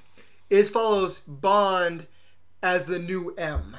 oh shit But it's so there will be a new agent that he's in control. The difference is these movies are a little bit more political, and it shows the the workings both from the M office, his maneuverings through there to get things done, and maybe even sometimes trying to get back into the field because that's what he misses. Uh-huh. And the other agent who's actually out there doing stuff. It's uh, kind of it's it's it's Bond trying to settle into his new life where he has different responsibilities. that's good You can't that. you can't go back to the old style Bond. You just can't. but just saying can't. that universe and bring him in as a new character, but as the old person as well, I think is perfect. Okay, I want to hop on to this one and play with it a little bit. Okay. Okay. T- okay, so we take this. So Pierce Brosnan returning as James Bond. Pierce Brosnan, or I love Timothy Dalton. I bring back Timothy Dalton doing it. Anything from that era, but Timothy Yeah. Dalton Okay. Brosnan. Okay. Okay. Either or. Here's why I say. Here's why I say Pierce Brosnan. Okay. Because then we can bring back Judi Dench. Okay. Judi Dench is retired as M. Well, they're the same universe, so uh, bring back Judi Dench and then bring bring in Timothy No, Dalton. fuck it. Bring back Timothy Dalton and Pierce Brosnan. Here's why. Okay. Because in this universe, James Bond is a code name. Don't like it. Don't like it. Backing off of it. They had the shared. They had the shared wife. They had Tracy's Grave and Roger Moore and and and uh, God damn it, you're right. On Her Majesty's Secret Service. They're connected. Can't do that. Fair point.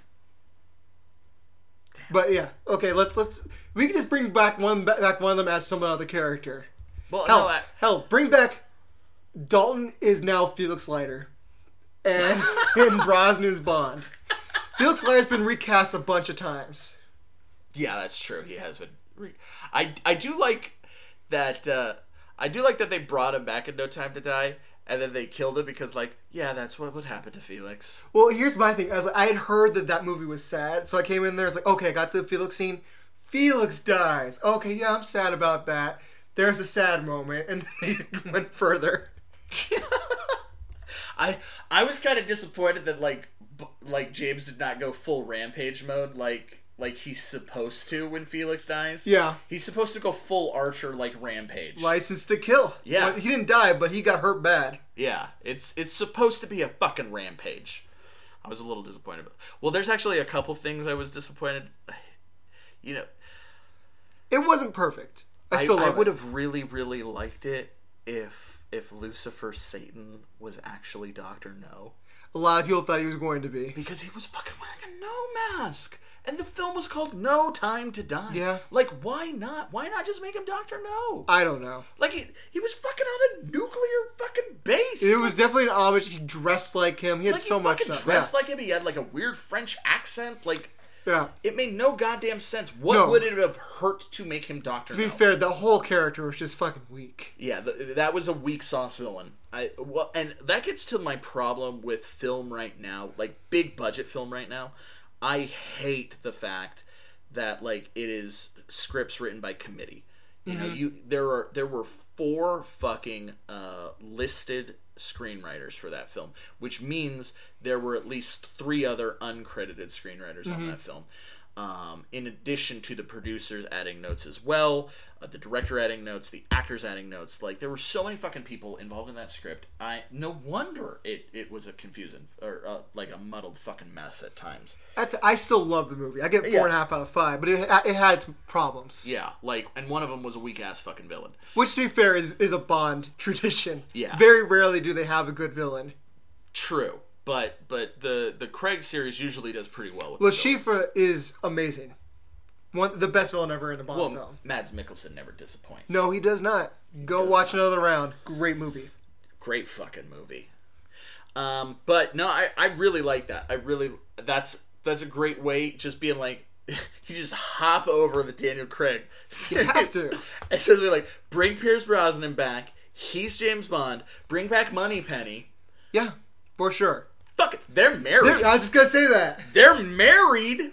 He's now. They don't reveal that for a while. Though. No, That'll be no. a, a shock at the end of the film. Yeah. The next movies can have her Yeah. more. No. Oh yeah. Yeah. Yeah. No. Like, so he's M, and Money Penny is still like the secretary. They sh- no, she's she's she's head of something else. She's now she's no longer a secretary. She is something important in that building. I don't know what she is yet. Maybe maybe another department head. But you don't find out until the end of the movie that they're married when he goes home. Yeah, yeah, yeah. He's yeah. They're like walking in the parking lot at MI6. Yeah, most of the movie they're contentious because they're fighting on different. They both want different things, so they're Oh yeah, fighting. yeah. They're fighting. and you're like, Oh, oh, they great. fucking hate each other. And And then then, the- they're married, and they put it all behind them when they're at home. yeah, yeah. No, they're like they're like fighting. They're fighting, and it's like it's like the end of the movie. Like shit's been resolved, and they're still like they're still like bickering in in the the carport because that's what that's what British folks call it uh, at MI6, and they're like, and then they're like. They're like, well, have a good night, and then they both get in the same car, and you're like, ah, they're fucking married. Yeah, exactly. Oh, that'd like be that. Yeah. Oh, that'd be brilliant. Either one of our ideas would be better than doing the regular thing again. Yeah, and and we we know they're gonna do the regular thing again. Yeah. Oh, for sure. You know what? Fuck it. They should do both. They should do both at the same time. Here's what they should do. If they were fucking smart, they should take advantage of the streaming market. They should do one. They should do uh, one franchise as a film franchise, and then the other one as a streaming platform. That would be interesting. like have two. Why? Why only have one? Yeah, that that would be interesting. Something else I've heard about. This is reminding me of that. Uh, so uh, copyright law works different in Canada than it does down here. I've heard. I haven't been able to find them. That there are a low budget James Bond Canadian made films. I want to see those. I don't know where you find those. It might just be an urban legend I found online. But I saw a news article about it years ago, and I want to see Canadian James Bond. Yeah, me- I can't fucking imagine. That'd be bonkers. I, I, I'm going to be 100% honest. I don't know if it's true. But Yeah, man, I, I don't think it's true. I, want to believe. I don't think it's true. I'm slapping that believe poster in Ted Lasso's co- room. I want to believe. It is there. I want to believe. Uh, yeah. I, I have an X Files poster, but just James Bond with Canadian Mountie clothes. I want to believe. Uh, uh, part of me, part of me just wants, part of me just wants like old school 1960s James Bond, but like an interesting subversion of it. Just because we got robbed, like a really, we we've never really had a solid Spectre. no. We've never had a solid Spectre. And like I would love a solid Spectre. Like we didn't need the personal relationship between Blofeld and Bond. No, that was terrible. That was terrible. Blofeld and Bond hate each other because they are person they are professional rivals. That's it. That's the only reason why they hate each other. They're professional rivals. I also think just because the what Bond is in the books and in the early movies, he is an agent made to fight the Cold War. Yeah. You take away the Cold War, there were so many movies afterwards, like GoldenEye and uh, and Casino Royale and other movies in the franchise that they keep on talking about Bond's a relic Yeah. of the Cold War, and we keep on getting, moving further and further away from the Cold War. The Cold War wouldn't even make sense for Bond to have been in it anymore. Yeah, like, you gotta go back. You got to go back to the Cold War on some level, or or I, that's why I like your idea because then with Bond as M, he is a relic of the Cold yes, War. then you can still keep that. They can still keep that, and now he's in a position of authority where he's like, okay, I don't really understand how like espionage works in the new world. That would be a fun kind of premise, but yeah, you go back to the Cold War, like that's where James Bond makes sense. Because yeah, the whole Daniel Craig series starts with like you're a relic, and each one was like old man Bond, old man Bond, old man Bond, you're fine, old man Bond. Like Spectre was the only one where like, nah, you're fine, you're fine, Yeah. you're not old at all. Yeah, because I think it like yeah, they, in like two of them, he wasn't even an agent anymore at the beginning of the movie. Well, like every single one of them, he goes rogue. Like Yeah. every single. It's kind of like how if you watch like the Mission Impossible movies, in every besides the second one, in every movie, his government's against him. Yeah. they have these weird things that they keep on bringing up over and over again in these franchises. yeah, it- they are. They are kind of uh, repeated. Uh, someone described the Daniel Craig series very succinctly, and I really liked how they did it. Where they said, um, "It's the the um, what the fuck did they say it was the the uh, the unpublished adventures of James Bond, and I thought that was a really good way of of describing the Daniel Craig series because like if you really think about it, that would make sense. Like th- those are the the other stories. Like Skyfall would not be one of the it it would exist in the same universe where it's like oh yeah there is uh uh, Die Another Day or or Live and Let Die. Like you could imagine he's going on those adventures, Yeah. and like Skyfall because it's a really personal one. That would be like one that wouldn't be published. yeah. You know, like you can almost imagine those two are existing in the same universe. The weirdest thing that you say that though, but Skyfall also to me seems like the most standalone in the Daniel Craig era. That is true. It, it his whole era is weird for the Bond fans. I love it though. Okay, I think we got on long enough. Two hour, almost two and a half hours into here. Almost two and a half Uh, hours. yeah. Hero, thank you so much for doing this. This is Of a course. blast. Yeah. Thank you. I need to have you on when was not James Bond sometime.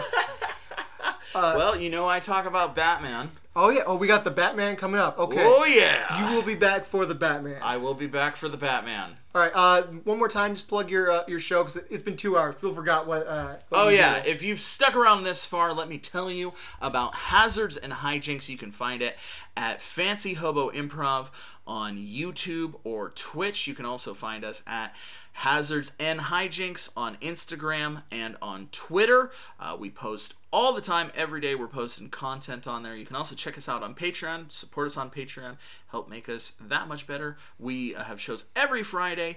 We are a fantasy interactive tabletop role playing improv comedy show doing all kinds of wacky stuff. So if you like Dungeons and Dragons, if you like Skyrim, if you like uh, Legend of Zelda, or uh, Critical Role, or any stuff like that, uh, we are definitely up your alley. So check us out.